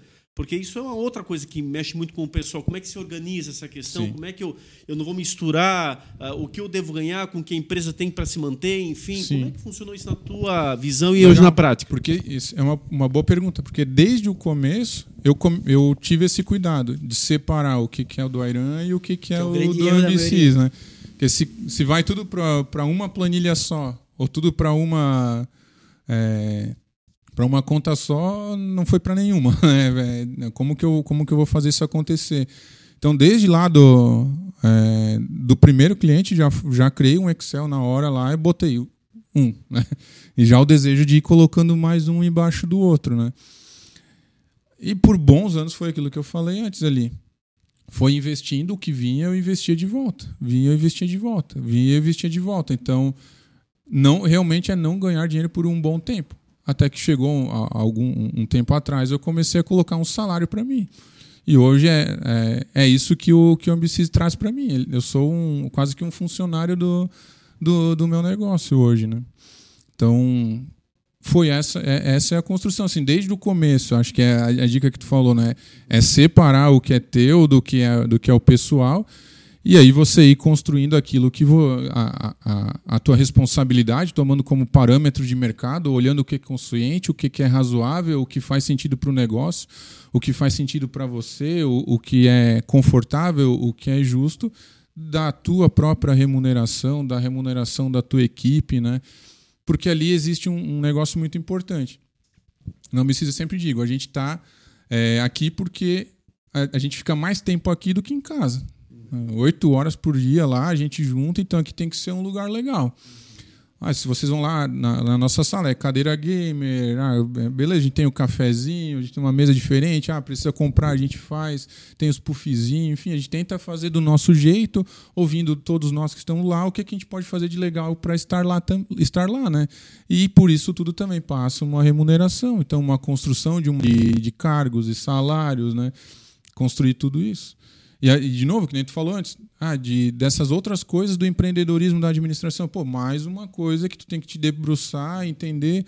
E como é que vocês fazem lá? E como, como que é? Como que a gente pode fazer? Como, como que isso acontece, né? Então, não é, tem, um, é o não tem uma regra, né? É, é um modelo tem, que é, cada um adapta, a, né? É, é, é, aquilo que eu falei lá no início do empreendedorismo. Isso é muito bom, o depoimento. É, a prática.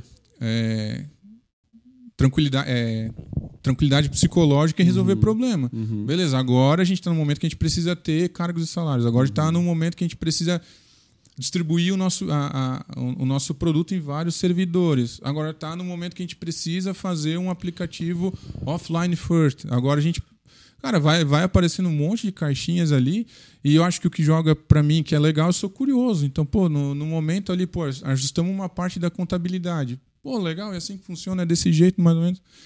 Agora a gente já começa a conseguir colocar algumas, algumas atribuições para algumas pessoas do time. Né? Então a gente vai, vai acompanhando junto as pessoas vão, vão levando. Tanto que algumas coisas, por muitas vezes, eu preciso perguntar lá para as outras pessoas do time o que está acontecendo, né? Quem está cuidando daquela área. E aí vem o guardião da estratégia, né?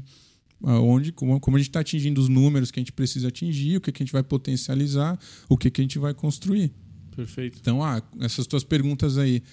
É, é saída feita do computador, eu acho. Uhum. É, ou, ou primeiro dá uma googlada aí, dá uma googlada, entende mais ou menos como é que é isso e, e, e tenta entender o, como que isso acontece de verdade. Porque por muitas vezes o que está lá num, num guias de boas práticas uhum. de, de qualidade de software, cara, não é aquilo que é, uhum. que é o que vai, vai me resolver bem agora, né?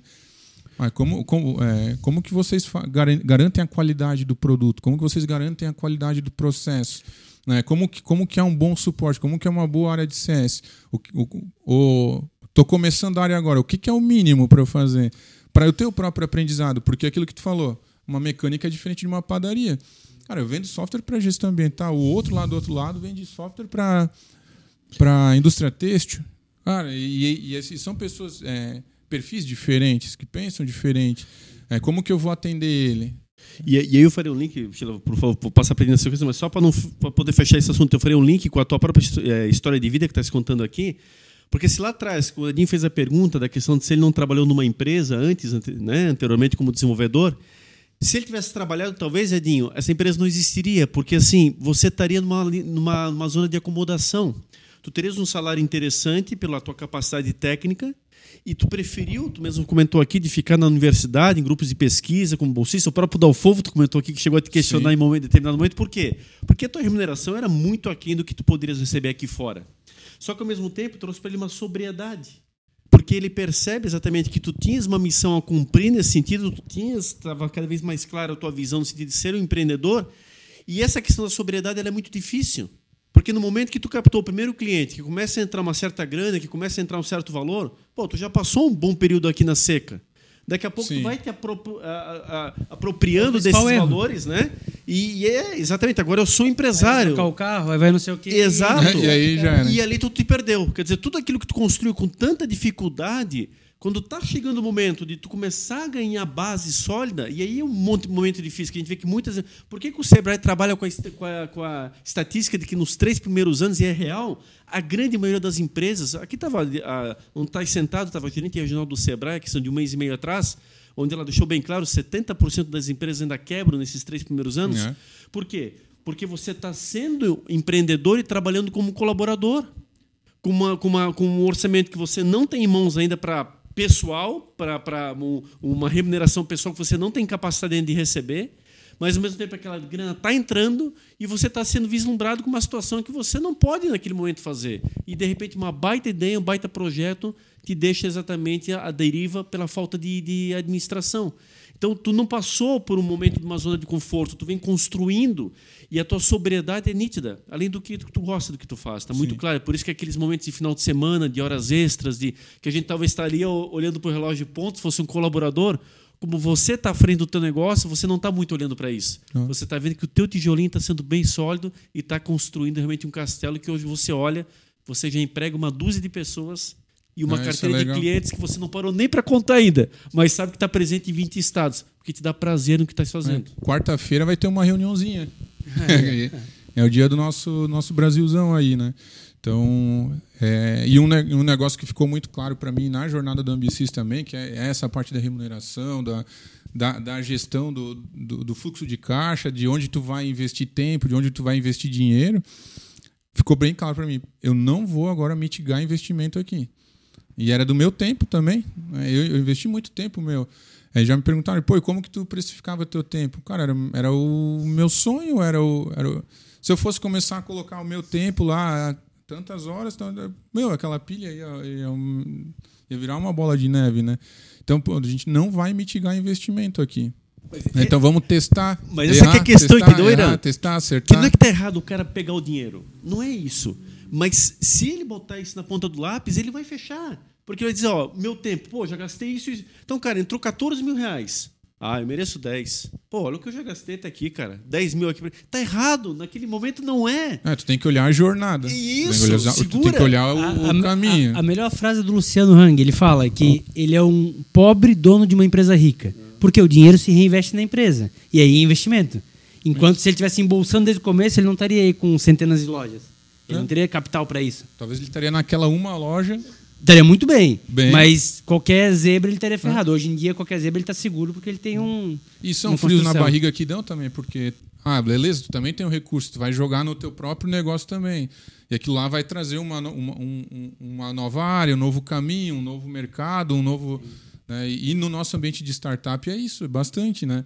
A gente vai, tra vai trazer produtos novos ali. Eu falei para vocês até dezembro, né? E aí passa do marketing, como que vai, como que vai levar isso pro, pro, pro mercado, como que a gente vai entregar isso para o nosso usuário de hoje.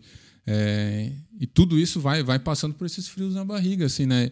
É, ah, beleza, ele falou aquilo ali, né? O, o Hang, mas ele, ele teve uma, muitas noites difíceis de, de dormir assim. Sem dúvida. Vou abrir a segunda loja. Sem dúvida. Eu guardei. Eu não gastei todo o dinheiro comigo, mas agora eu fiz essa pilhazinha aqui e eu vou abrir a segunda loja. Sem dúvida. Um mês, ó, né? Ah, não, mas é que essa eu fiz com a porta quadrada. Agora trabalha mais seis meses aqui, faz a pilhazinha de novo. Agora faz com a porta da entrada, faz parecendo a Casa Branca agora. É ah, agora, agora é legal, né? Beleza. Mas ainda não era assim, ainda ficou no zero a zero. Então, essa capacidade da resiliência psicológica ali, né? Então, resolver problema é a, a capacidade psicológica de se manter ok ali, eu acho que é, é, é, é, é o essencial. O investimento, pô, é, tu vai tu vai tu tá entregando valor tu vai conseguir de alguma forma isso é bem claro né a gente, o Ambicis não chegou até aqui porque foi só vontade só claro. investimento não a gente está entregando valor para o gestor ambiental a gente está entregando e com, essa, com, com, essa, com esse voto de confiança de quem está usando a plataforma e está tá pagando o nosso negócio, como que a gente vai continuar entregando ainda mais valor para ele, né? Então, esse caminho. Legal. papo tá bom, é chato quebrar um pouco esse flow, mas a gente já passou aí, tá quase batendo uma hora e meia de entrevista, tá, tá rendendo legal. É isso que ele não ia falar nada. Isso que ele tava ideia, tímido. Entendeu? É. Não tem um assunto, vai ser rápido lá que eu. Dá uma foi, aula. Foi assim, é. é. professor fora e dentro de sala de aula. Não aguenta, né? Tem que ficar falando. E aí eu vou, preciso trazer duas perguntas aqui da nossa audiência que eu separei aqui especialmente. É, lembrar que esse é um quadro com oferecimento de etiquetas Dala. Sigam eles no Instagram, arroba etiquetas Dala. Uh, duas perguntas aqui que, que foram as melhores que chegaram. A primeira vem do Luiz e ele pergunta: qual tarefa ou projeto você considera a sua conquista mais significativa na carreira até o momento? Boa pergunta. Qual tarefa? Qual tarefa ou projeto você considera mais significativa da sua carreira? Vai, é, é difícil assim. É, o, o Ambicis é o que, que trouxe assim mais desafios, que trouxe mais é, mais, mais realização, mais, mais, um contexto bem interessante, talvez porque seja o momento que eu estou agora. Mas assim toda a construção assim da graduação aí de 2008 para cá, eu acho que tiveram todos os, os momentos que foram importantes assim, né? É, eu, eu acho que o, o mestrado talvez tenha sido o que tenha reconfigurado um pouco a, a, forma do meu cérebro pensar, talvez assim, me contaminou muito com outra coisa assim, que existem outras coisas. Então acho que o, o mestrado e, e o Edinho está aqui, acho que tu ouviu isso também. Ele ele reconstrói o mestrado em administração da FURB, vamos lá. Ele reconstrói algumas coisas assim. Eu acho que isso me ajudou bastante que talvez se eu tivesse ficado na graduação de computação, talvez eu, eu a minha cabeça não se abriria para algumas outras coisas. Não que o mestrado me entregou de bandeja, mas ó, olha, olha começa que é graduação, que é, que é um, é um estrito senso. É, ó, começa a olhar por aqui, aqui está a base, né? E, e, aí tu vai indo. Então o mestrado ele ele deu uma chacoalhada para que eu pudesse olhar para todo o resto assim, né? Eu acho que o, ele teve uma, uma viradinha de chave assim, sabe? E não é só porque eu tava junto, tá? É só porque... claro, porque eu compartilhei a sala de aula todas as quintas e sextas. Né? Atura agora. É, não, prepara, é. né? Uh, e a segunda pergunta veio da Bárbara, e aí ela perguntou assim, ó, como é o ambiente de trabalho da Ambicis? Tem o objetivo em ser GPTW? Pois é, né? Talvez esse GPD, GPTW apareça daqui um ano, da, talvez seja mais uma coisa, né, Mazinha? Que apareça aí, e como fazer isso? Vamos lá, time. É, lideranças, enfim, como a gente vai. É, eu acho que, na realidade, isso já é o nosso hoje, talvez só não tenha a certificação. Mas seja o GPTW para quem está lá hoje. O ambiente né? já é excelente. É, essa, é uma preocupação. É, e eu, eu falei essa semana, a gente tem um ritual na sexta-feira lá, e eu falei, pô, é, e, e a gente não faz isso só para ter um ambiente legal para nós aqui. Eu faço isso por mim mesmo também, pelo Airan. Eu quero estar num lugar legal. É, se, eu, se eu num lugar que eu tô legal, que é, a galera do marketing, a galera do desenvolvimento do produto está preocupada em construir isso, é um lugar legal para todo mundo. Então, a gente, a gente busca isso. Né? A galera lá fala, pô, a gente é uma família aqui. Então, a gente. É, e uma família é também uma organização com um objetivo em comum, com as pessoas caminhando para aquilo. Né? Então, a gente tá. A gente se policia em como fazer isso, em como construir isso, em como em como tá fazendo isso. Pô, é, e, e, às vezes são coisas simples e que a gente tem que pensar na nossa família mesmo. Às vezes é, pô, trocar um sofá. Às vezes já, já, pô, já é legal, já dá vontade de tu pegar, sair correndo para casa para ir lá. Ou porque tu assinou o Netflix. Uhum. Cara, por, enfim. E na empresa é o mesmo. Eu vou me sentir muito melhor é, se eu tiver dois monitores. E, e, é, e, lá na empresa às vezes eu faço isso. E como é que tá um, uma, uma conversa um a um ali com alguém? Ah, tá tudo legal, Airan, tá tudo legal. Tá, beleza. Bom, mas diz alguma coisa que está ruim. Não, não, só alguma coisa que podia melhorar. O cara das perguntas chatas, assim, né? Porque tem, cara. Uhum. Que, porque vai ter. Aconteceu uma cena agora recente que, pô, a gente resolve com uma cartolina de preta para colocar na, na, na porta. Porque estava vindo muita luminosidade no olho, só que não podia deixar a porta a porta fechada, porque também tem que arejar um pouco. A gente tem muito essa preocupação, deixar as portas um pouco abertas, também não ficar enclausurado, mas isso resolveu. E de repente a pessoa está lá todo dia, uhum. sentando lá, e aquilo lá está incomodando ela. E o sentimento que ninguém está vendo, né? Ninguém. Exato. Mas por que, que ele está assim desse jeito, cara? Pô, vamos, vamos resolver. Eu não sei se um GPTW está olhando para esse tipo de coisa também, mas a gente olhou, a mas... gente tentou, né? O desafio é tu conseguir descobrir essas coisas, porque por muitas vezes a gente está lá preocupado com a entrega para o cliente, cara. Né? E eu chego lá, a gente senta, conversa, vai tomar um café, convive um pouco, trabalha, enfim a gente não, não consegue perceber que o cara do lado lá está um pouco. Mas o GPTW né, tu disso. faz no dia a dia. É, é, acho Talvez que essa é a questão, isso. entendeu? Talvez seja Porque, isso. cara, é, isso me faz recordar assim, ó, pô, 22 anos atrás, quando eu comecei como desenvolvedor, não tinha isso nas empresas. Então, é o que ele falou para a gente falar, como é que tu ia falar isso? Como é que tu ia dizer, pô, se a minha cadeira que estava para sentar aqui tá ruim? Cara, ninguém se preocupava com isso. É, havia um, um cenário para ser feito quando vinha uma inspeçoria, uma inspeção lá, uma auditoria, ah, o, o, o som, o ruído, Aí, num dia anterior, fazia-se uma geral na empresa. Vamos lá, eh, falando do que é o real. O que é o real. Hoje, o GPTW acontece todos os dias, cara. Mas é tem o Pet Day, não fica? tem não sei o quê, tem... Pô, nós temos aqui o Maicon e o Otto, ah, e aí daquelas surpresas agradáveis, Irã, eu nem lembrava que foram meus alunos. E venho através do Edinho, venho através do pessoal. Eles foram meus alunos, identificaram aqui, daí eu lembrei, viraram dois empresários, são uma empresa similar à tua, e eles têm o GPTW. Eles fizeram o que tu estás pensando daqui a um ano, eles já estão com certificado. Mas só certificou, né? E a gente viu na entrevista o que eles fazem na prática. Eles não precisaram arrumar um cenário para buscar certificação. Então, acho que o melhor GPTW tu faz no teu dia a dia. É, eu acho que... É. Hoje, vocês mais jovens, eu não sou tão velho assim, mas a gente começa um pouco antes. E aí traz uma coisa que na época minha não tinha. Hoje vocês têm essa prerrogativa, que eu também estou inserido nesse mercado e tenho essa possibilidade. Mas há um tempo atrás, muita gente vai lembrar da faixa dos 40 que eu estou, de que nós não tínhamos essa possibilidade da cartolina, de tu chegar ali e tu falar para o teu colaborador, mas o que está faltando?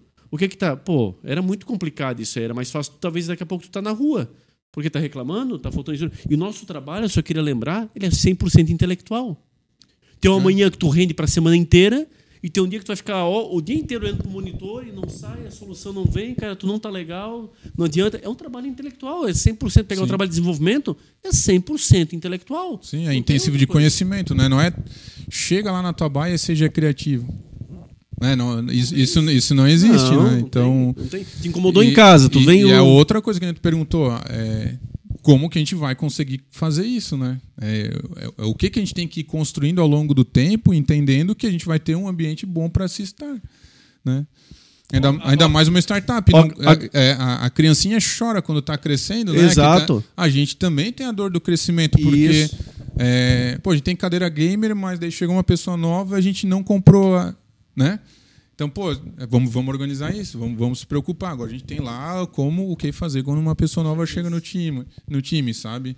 É ter essas preocupações, sensibilizar ela de que a gente é uma criança que está que tá crescendo, né, também. E, ela entender onde ela está. E aliás, o que aconteceu nas empresas quando chega uma pessoa nova?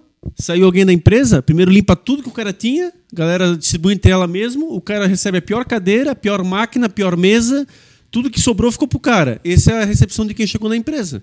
Não, eu já cheguei em várias situações. Compondo equipe, entrando dentro da, da, da empresa como mais um desenvolvedor, como um júnior, começando carreira.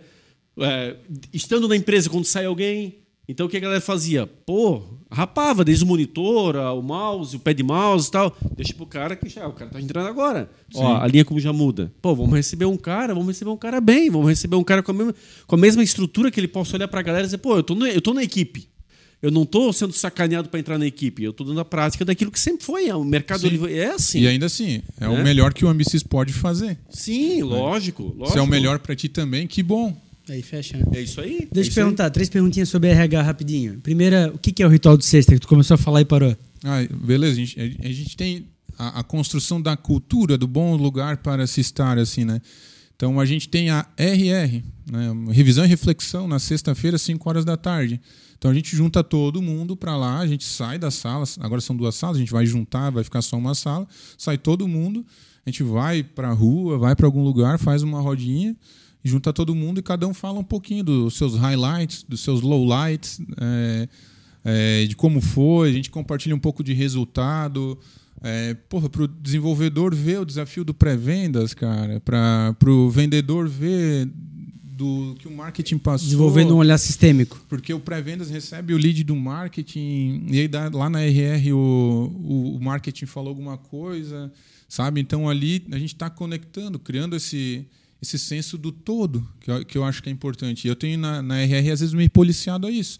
A gente, pô, todo mundo aqui tem noção do todo.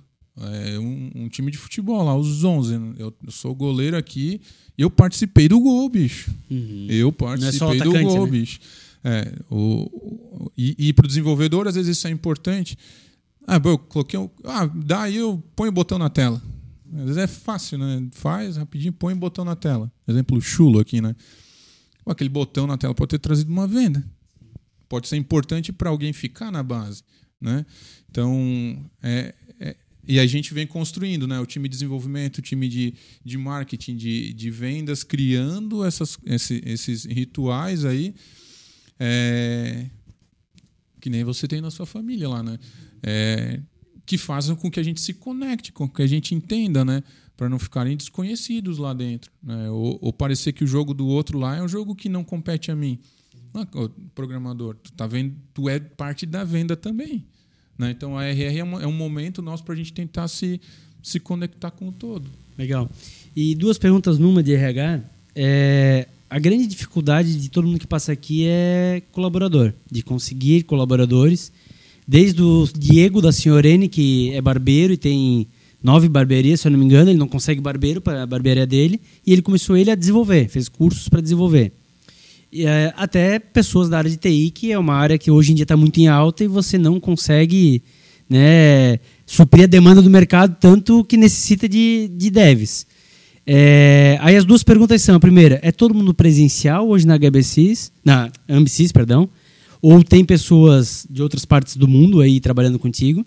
E a segunda, se também tem essa dificuldade de, de adquirir boas mãos de obras, tanto de dev como de em geral?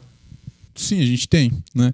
Até porque a gente é uma criança crescendo, cheio de adultos no aí contratando, né? Então, empresas muito grandes contratando também.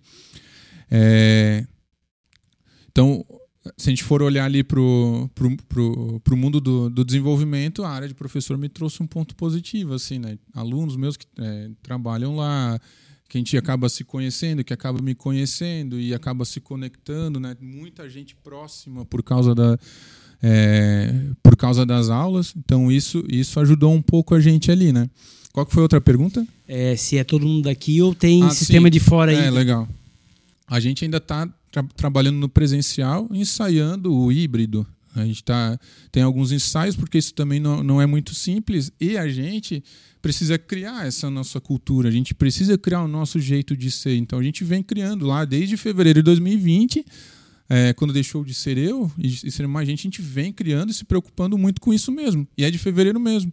Nós dois sentamos um do lado do outro, a gente vai começar a organizar as coisas, a gente vai ser organizado, a gente vai pensar desse jeito, veio a terceira, a quarta, a quinta pessoa, foi vindo. A gente foi se preocupando em ter o nosso jeito. E o presencial hoje é legal por isso.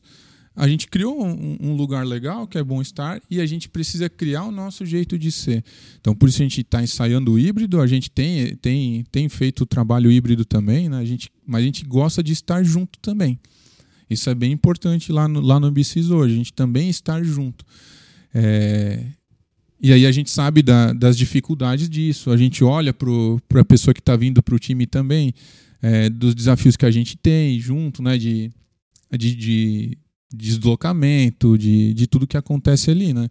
Então, estar junto para a gente hoje é uma possibilidade da gente construir o nosso jeito, da gente se conhecer, da gente caminhar, de a gente acelerar processos de, de aprendizagem, né, aprendizagem organizacional, de Sim. aprender como são as coisas. Então, isso é desenvolvimento da cultura, da, dos processos de melhoria, de, do aprimoramento do próprio Ambicis, que pode vir por parte deles mesmo e que o online gera um distanciamento.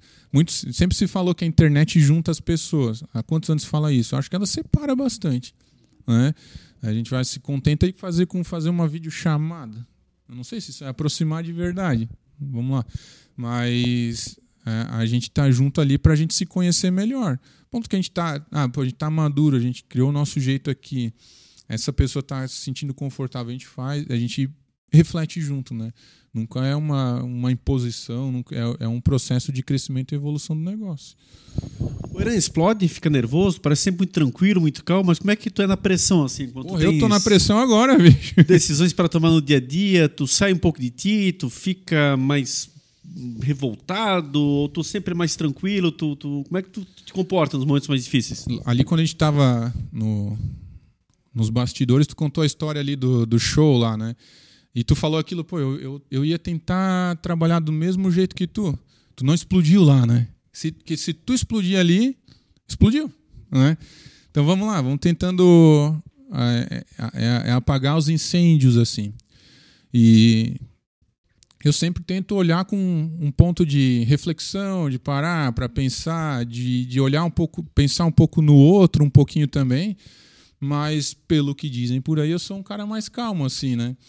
E, e isso acho que veio, veio, um pouco do meu pai, assim. E aí o calmo, ele tem, ele tem a, a, a tranquilidade dele ao longo do tempo, mas tem que cuidar para não chegar no momento de ruptura, é só isso, né? Então, eu, te, eu tento lidar ali com, com um pouquinho de reflexão, eu acredito que esse seja o E nessa o parte de gestor de empresa, o que, que mais te irrita, assim, o que, que é mais difícil para ti ter que lidar no dia a dia, ou enfim, ocasionalmente? O que, que é o mais complexo? O que, que mais irrita no dia a dia, é, o, que, que, que, que, é o mais. Essa parte de gestor, porque nem tudo são rosas, né? O que, que realmente. É, para ti, se pudesse, tu não farias, tu não terias proximidade com Entendi. essa prática? Qual é a atividade que para ti é ruim ter que fazê-la? O que, que, o que, que não é agradável? O, o que eu fui aprendendo ao longo do tempo, aí, dos anos, né? É que. E, a, e agora ficou muito claro para mim, é que não precisa ser do meu jeito. eu, eu acho que isso é é, é libertador, assim, na realidade, né? E, e tu delegar, tu confiar, né? Eu, hoje eu tenho pessoas que eu posso delegar e posso confiar. Então, por mesmo que faça de um jeito diferente, é, e tu pode te, te distanciar, não, não microgerenciar, né? não ficar lá no, no pequeno. Isso para mim me trouxe um, uma, uma certa libertação, assim. Então me irritava às vezes ter que ficar lá muito no, no pequeno, né? Ou, ou querer que, que fosse do meu jeito, talvez, assim.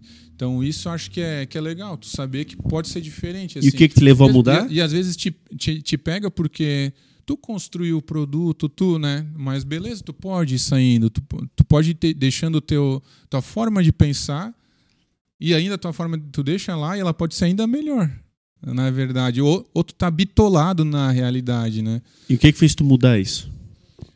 Que os resultados podem ser muito melhores. Eu vi na prática que o resultado pode ser melhor. A gente, esses tempos brincando lá no Instagram do Ambicis, pô, tinha certeza que algumas publicações tinham que ser de um jeito.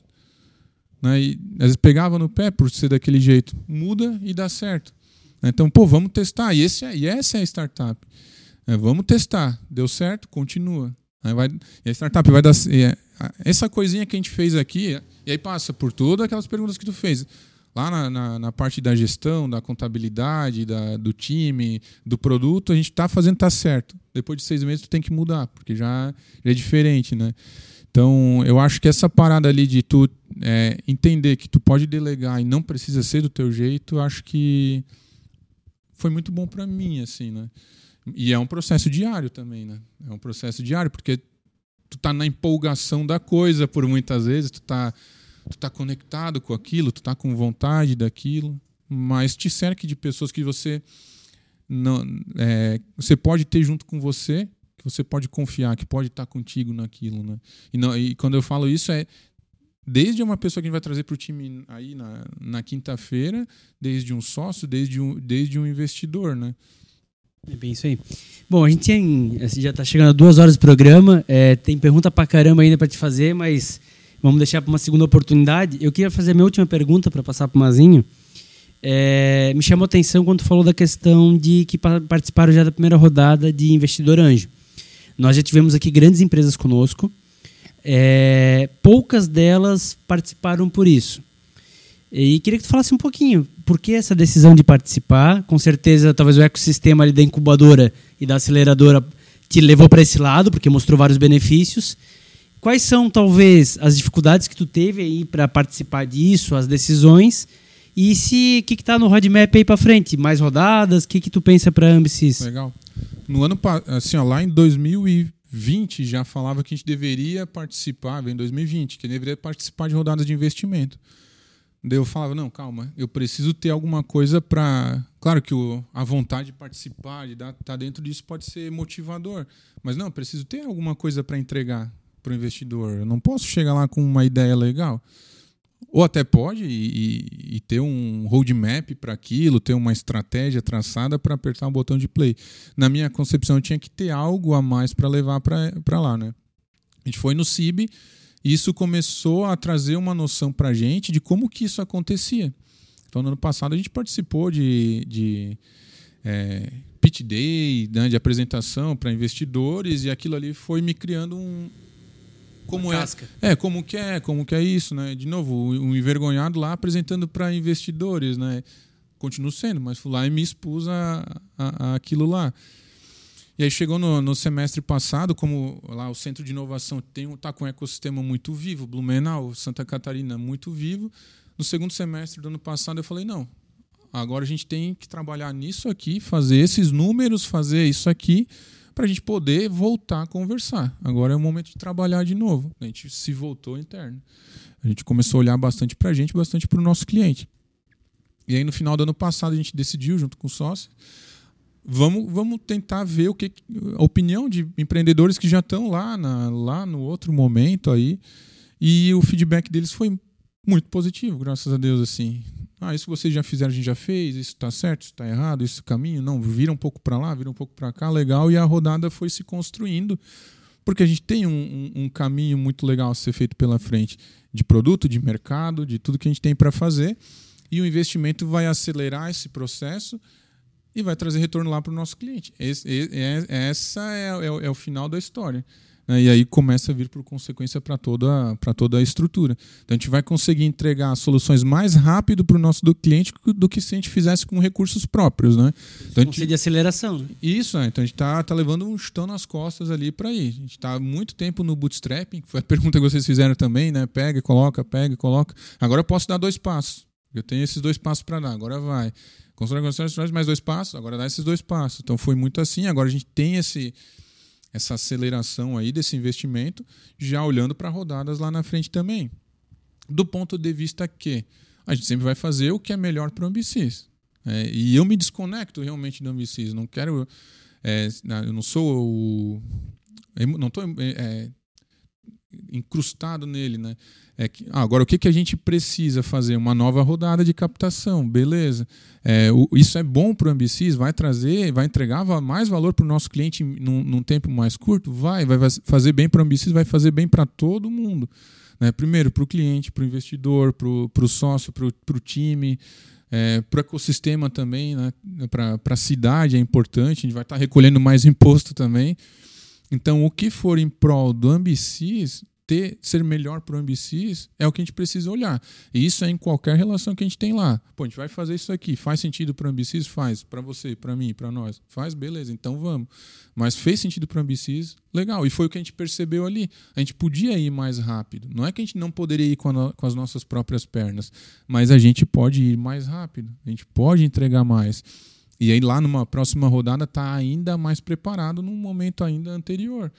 Né? Visão legal. Cara, eu juro assim, pois pode me cortar a palavra, mas assim, tem. Pô, nós podemos fazer muito papo ainda, porque nós não somos de um segmento por amplitude, de, da qual vocês, de ADM, vêm com muito mais bagagem na questão do empreendedorismo.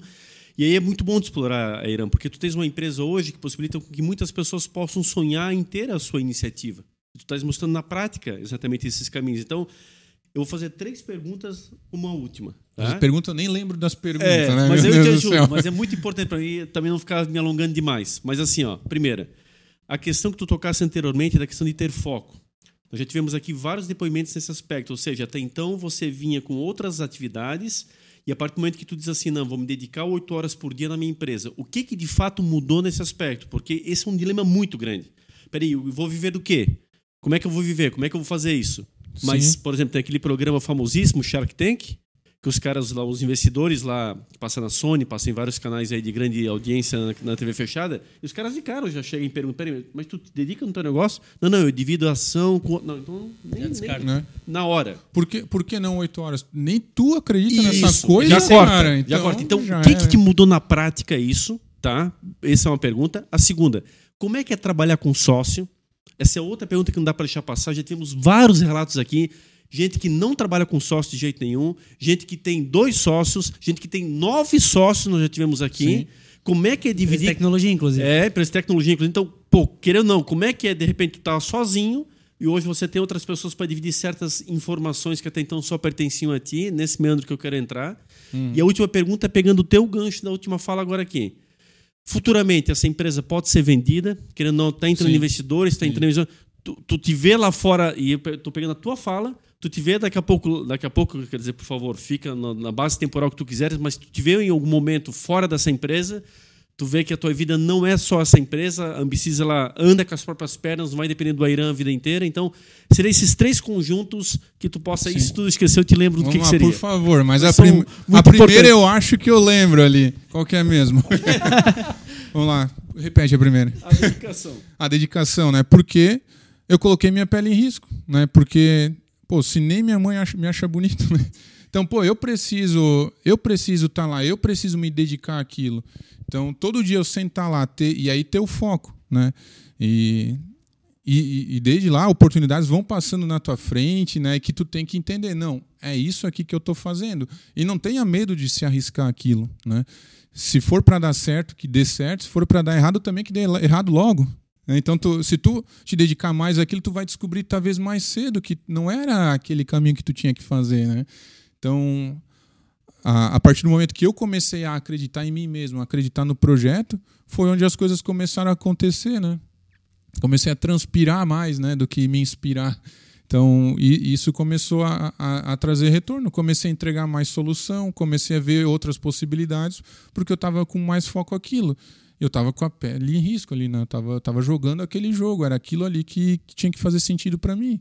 Então, eu- a minha carga emocional, a minha, é, a minha carga de, de, de pensamento, de correria, de reflexão estava em cima daquilo. É, e eu gostava de estar lá também, então isso ajudou. Então, quanto mais eu me dedicava àquilo, para mim parecia que eu ia ter mais êxito naquilo.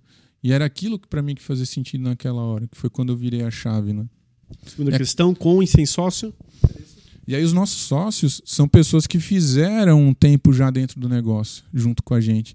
Então, é, não, não, não foi saindo por aí olhando alguém, né? Então são pessoas que, que com naturalidade entraram na sociedade, que fez sentido estar lá. Elas se sentiram bem, eu me senti bem, o Ambicis viu que fazia sentido para o Ambicis. É, a gente acelerou muita coisa com as entradas de- dessas pessoas na sociedade, então for- foram coisas que se conectaram, que vieram fazendo sentido. E a gente já se conhecia ali mais de um ano todos, até que a gente fez essa, é, essa, essa parte societária, né?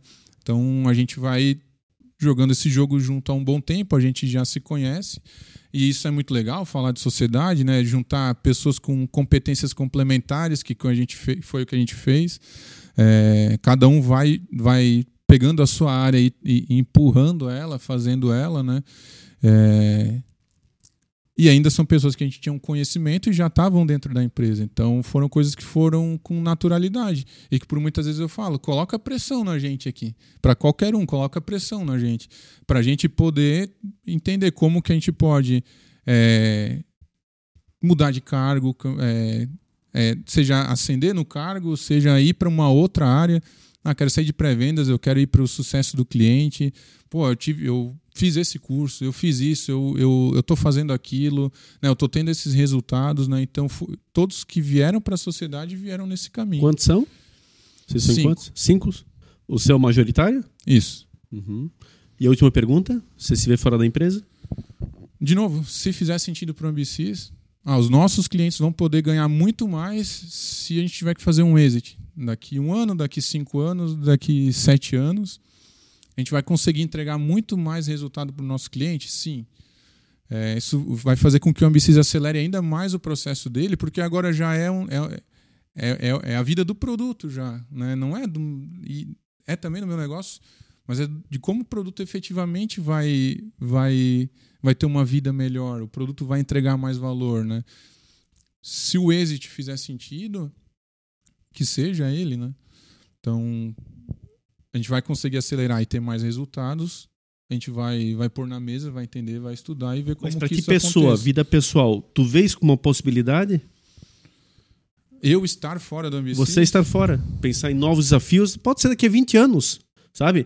Mas você realmente pensar em outros desafios em determinado momento da tua vida, você estar fora da empresa por uma opção própria, Sim. pensando em novos desafios e ela caminhando com as pernas próprias. Sim, nada impede. Daqui cinco anos faz sentido para o Ambicis, eu me vejo tocando um novo negócio, enfim. A ideia é continuar é, empreendendo. Não sei. pode, pode, ser que seja, pode ser que seja, né? Que já tivemos aqui, inclusive, é. também. Hoje, hoje, hoje o foco é 100% no Ambicis, né? Que seja daqui é, Sim, a longo prazo. dois anos a gente fazer uma nova rodada de captação daqui cinco anos uma nova rodada, né? A gente continua ir atingindo os resultados e, e, lá no final da história vamos fechar o ciclo da startupzinha lá, ser o exit, que seja. Não, para mim não tem o, o, problema emocional por muitas isso, vezes. É. Isso aí, porque eu muitos não, eu ligado é, nisso. Minha é. relação com a MCIS é pô, não é de pai e filho, isso, é isso aí. de uma solução que eu criei isso. e que agora ela quase que tem a vida própria dela lá e por muitos momentos eu quase que não eu não direciono a, as, as rodas dele. São terceiros, são outros, né? O próprio mercado, o próprio cliente. Embora eu, eu tenha uma relação muito grande claro, com, com o projeto, né? Mas a minha visão é sempre o que faz mais sentido para a Ambicis, cara. O que faz mais sentido. Porque eu não posso ir contra o que faz mais sentido para a Ambicis. E o que faz mais sentido é da minha visão, dos sócios, dos investidores. É esse é o que faz mais sentido. Porque, pô, faz mais sentido o exit agora. É que Vai bater é. o pé, tu tá indo contra o. O óbvio, o cenário positivo. É, é, que a saída nem sempre é do aspecto pejorativo. Às vezes não. É, por exemplo, o, o Gilson da Lincros, que a gente usou de exemplo. Ele tinha G2K. Puta, que era uma grande empresa. E aí ele vendeu. Puta, vou vender meu sonho e tal. Hoje ele tem a Lincros, que é muito maior que a G2K. Então Sim. quer dizer que, é, não que a Ambicis não pode ser gigante, mas daqui a pouco pode vir outra ideia de software para, sei lá, têxtil. E pode ser ainda maior, então isso eu acho que às vezes não se apegar só naquele projeto, mas sim, cara, às vezes faz sentido vendê-lo e criar, empreender de novo, que pode ser ainda maior Questão e melhor. sentimental mesmo, isso, sabe? Porque às vezes fica apego é. naquilo, não, isso aqui é. foi meu sonho. Acho que o apelo é. sentiment, apego sentimental que eu tenho é de resolver problema, cara. Uhum. Isso é muito legal, assim. É, lá do primeiro cliente, que pô, fez sentido, que ele usou, que ele resolveu. Agora, que outros produtos que a gente consegue entregar, que outros desafios que ele tem, uhum. isso, isso gera. Eu sou movido por desafio, isso gera um, um, um, um momento legal, um, um flow legal, um caminho legal, assim, que, que vai, vai tendo resultado, né? Não é fácil o dia a dia, não é fácil, mas tu entrega, tu vai, tu vai realizando, né? Então, lá para frente, que seja o Ambicis, é, eu saindo do Ambicis, tá? Cara, é melhor para o Ambicis, vai entregar mais valor lá para quem precisa. É, quanto a isso, é, é tranquilo. É isso aí, Dinho. É isso aí, show de bola. Estourou duas horas, né? Vai bater. Vai bater duas horas, então um episódio completaço aí. É, só tenho a agradecer aí o Airan, parceiro longa data. É, a gente já se conhece há bastante tempo, sempre foi um cara muito empreendedor. É, era nítido que iria ter essa fórmula de sucesso, não tem dúvida nenhuma que é merecedor de tudo que está colhendo e ainda vai muito longe. Obrigado. Ainda vai conseguir levar essa empresa com certeza para maiores degraus ainda. Lembrar nossos parceiros, né, que pagam a conta aqui, que estão conosco, estão aí contribuindo para levar para você esse conteúdo que é gratuito, que não custa nada e ele está aí disponível para você se inspirar, para você buscar tentar botar seu sonho em prática também, empreender e botar aí, de fato, arregaçar as mangas e trabalhar. É, etiquetas da aula está conosco, né? Rótulos, ribbons, etiquetas em geral. Quer deixar seu produto bonito? Fazer uma embalagem bacana? Procura etiquetas da aula lá no Instagram. Melhores imóveis, a imobiliária que faz o seu, a sua busca particular. Ela faz o imóvel, procura o imóvel que tem a ver com você. Você dá as características, eles localizam o imóvel para investir, para comprar, para vender. Procuram lá, arroba Melhores Imóveis BNU e também ótica conforto visual. Sete lojas para melhor atendê-lo. Aqui o nosso foco é você. É isso, né, Mazinho, Sheila? É isso aí. Inclusive, aproveitar o nosso último episódio é com o Diego, aqui da Melhores Imóveis. Então, figuraça, você, né? Figuraça, para você que quer conhecer um pouco mais aí do negócio deles. Nosso último episódio foi com o Diego. E agradecer a você que nos acompanha lá no YouTube, no Spotify também, a você que nos escuta, você que compartilha, curte, distribui aí o nosso conteúdo. Nosso muito obrigado. Você é muito importante para a disseminação aí do nosso negócio. No Instagram e no Facebook você nos encontra por No Topo Podcast e a gente se vê num próximo episódio. É isso aí, Eran. Quero te agradecer do fundo do coração. Eu acho que é, as duas horas, basicamente, de episódio passaram muito rápido. Mostra o conteúdo Verdade. que tu tens, né? Quanta coisa que a gente ainda poderia falar. A tua sinceridade, a tua a humildade, a tua forma de poder abrir informações que talvez para alguns soariam apenas como confidenciais, de ordem interna. E ao mesmo tempo, esse é o nosso propósito desse podcast. Quando a gente criou esse projeto, a gente já vinha conversando há muito tempo, e em janeiro startamos ele exatamente com essa ideia de dar transparência, de dar credibilidade, de mostrar. Porque se olha a Ambicis, mas, por exemplo, quem é que está por trás dela? Então, promover essas pessoas, mostrar quem faz o bem pela sociedade, quem é que realmente tem essa possibilidade de poder contribuir. E você contribuiu, mas muito, muito mesmo. Pode ter certeza, um episódio maravilhoso. Acho que brindou quem está nos assistindo e deu essa oportunidade de poder, quem sabe, é, não ter tantas dificuldades como você talvez teve em alguns momentos pela falta de algumas informações que são tão importantes e que devagarinho tu fosse obtendo e hoje você deu de Sim. bandeja para tanta gente. Então, quero desejar assim do fundo do coração que Deus te abençoe, ilumine, que tu possas continuar essa tua caminhada muito forte em frente. Capacidade é nítido que tu tens, sobriedade, inteligência, atributos muito fortes de quem evidentemente alcança o sucesso. Se você está nesse rol e já tem uma empresa evidentemente sólida que só vai é, avançando cada vez mais. Então, agradecer de coração pela tua oportunidade e as tuas considerações finais, por gentileza. Vai, eu que agradeço. Vai passando o nervosismo, agora está acabando aí, já está legal, né? Mas é muito bom ouvir isso, assim, né? Que tu, que tu falou aí, fico feliz vindo de ti, em especial aí, né? É, agradecer também o Edinho aí o convite de, de vir poder falar um pouquinho do, do que a gente está fazendo, do, de todo o trabalho. É um momento legal para a gente também aqui, né? Se, é, e, e, tirando um pouquinho, conversando, falando. Mas muito obrigado pelo momento, foi muito legal. Parabéns pelo projeto de vocês. Tenho acompanhado também na internet. Vira e mexe, vem lá como recomendado para mim assisto também, é muito legal, a gente precisa disso, é muito bom, é muito legal conhecer essas as histórias de quem passa por aqui. Muito obrigado pela, pelo momento aí, foi muito legal. Valeu, queria só registrar a tua esposa, como é que é o nome dela? A Júlia. Júlia, obrigado também pela presença, estar aqui nos bastidores, né? Agradecer.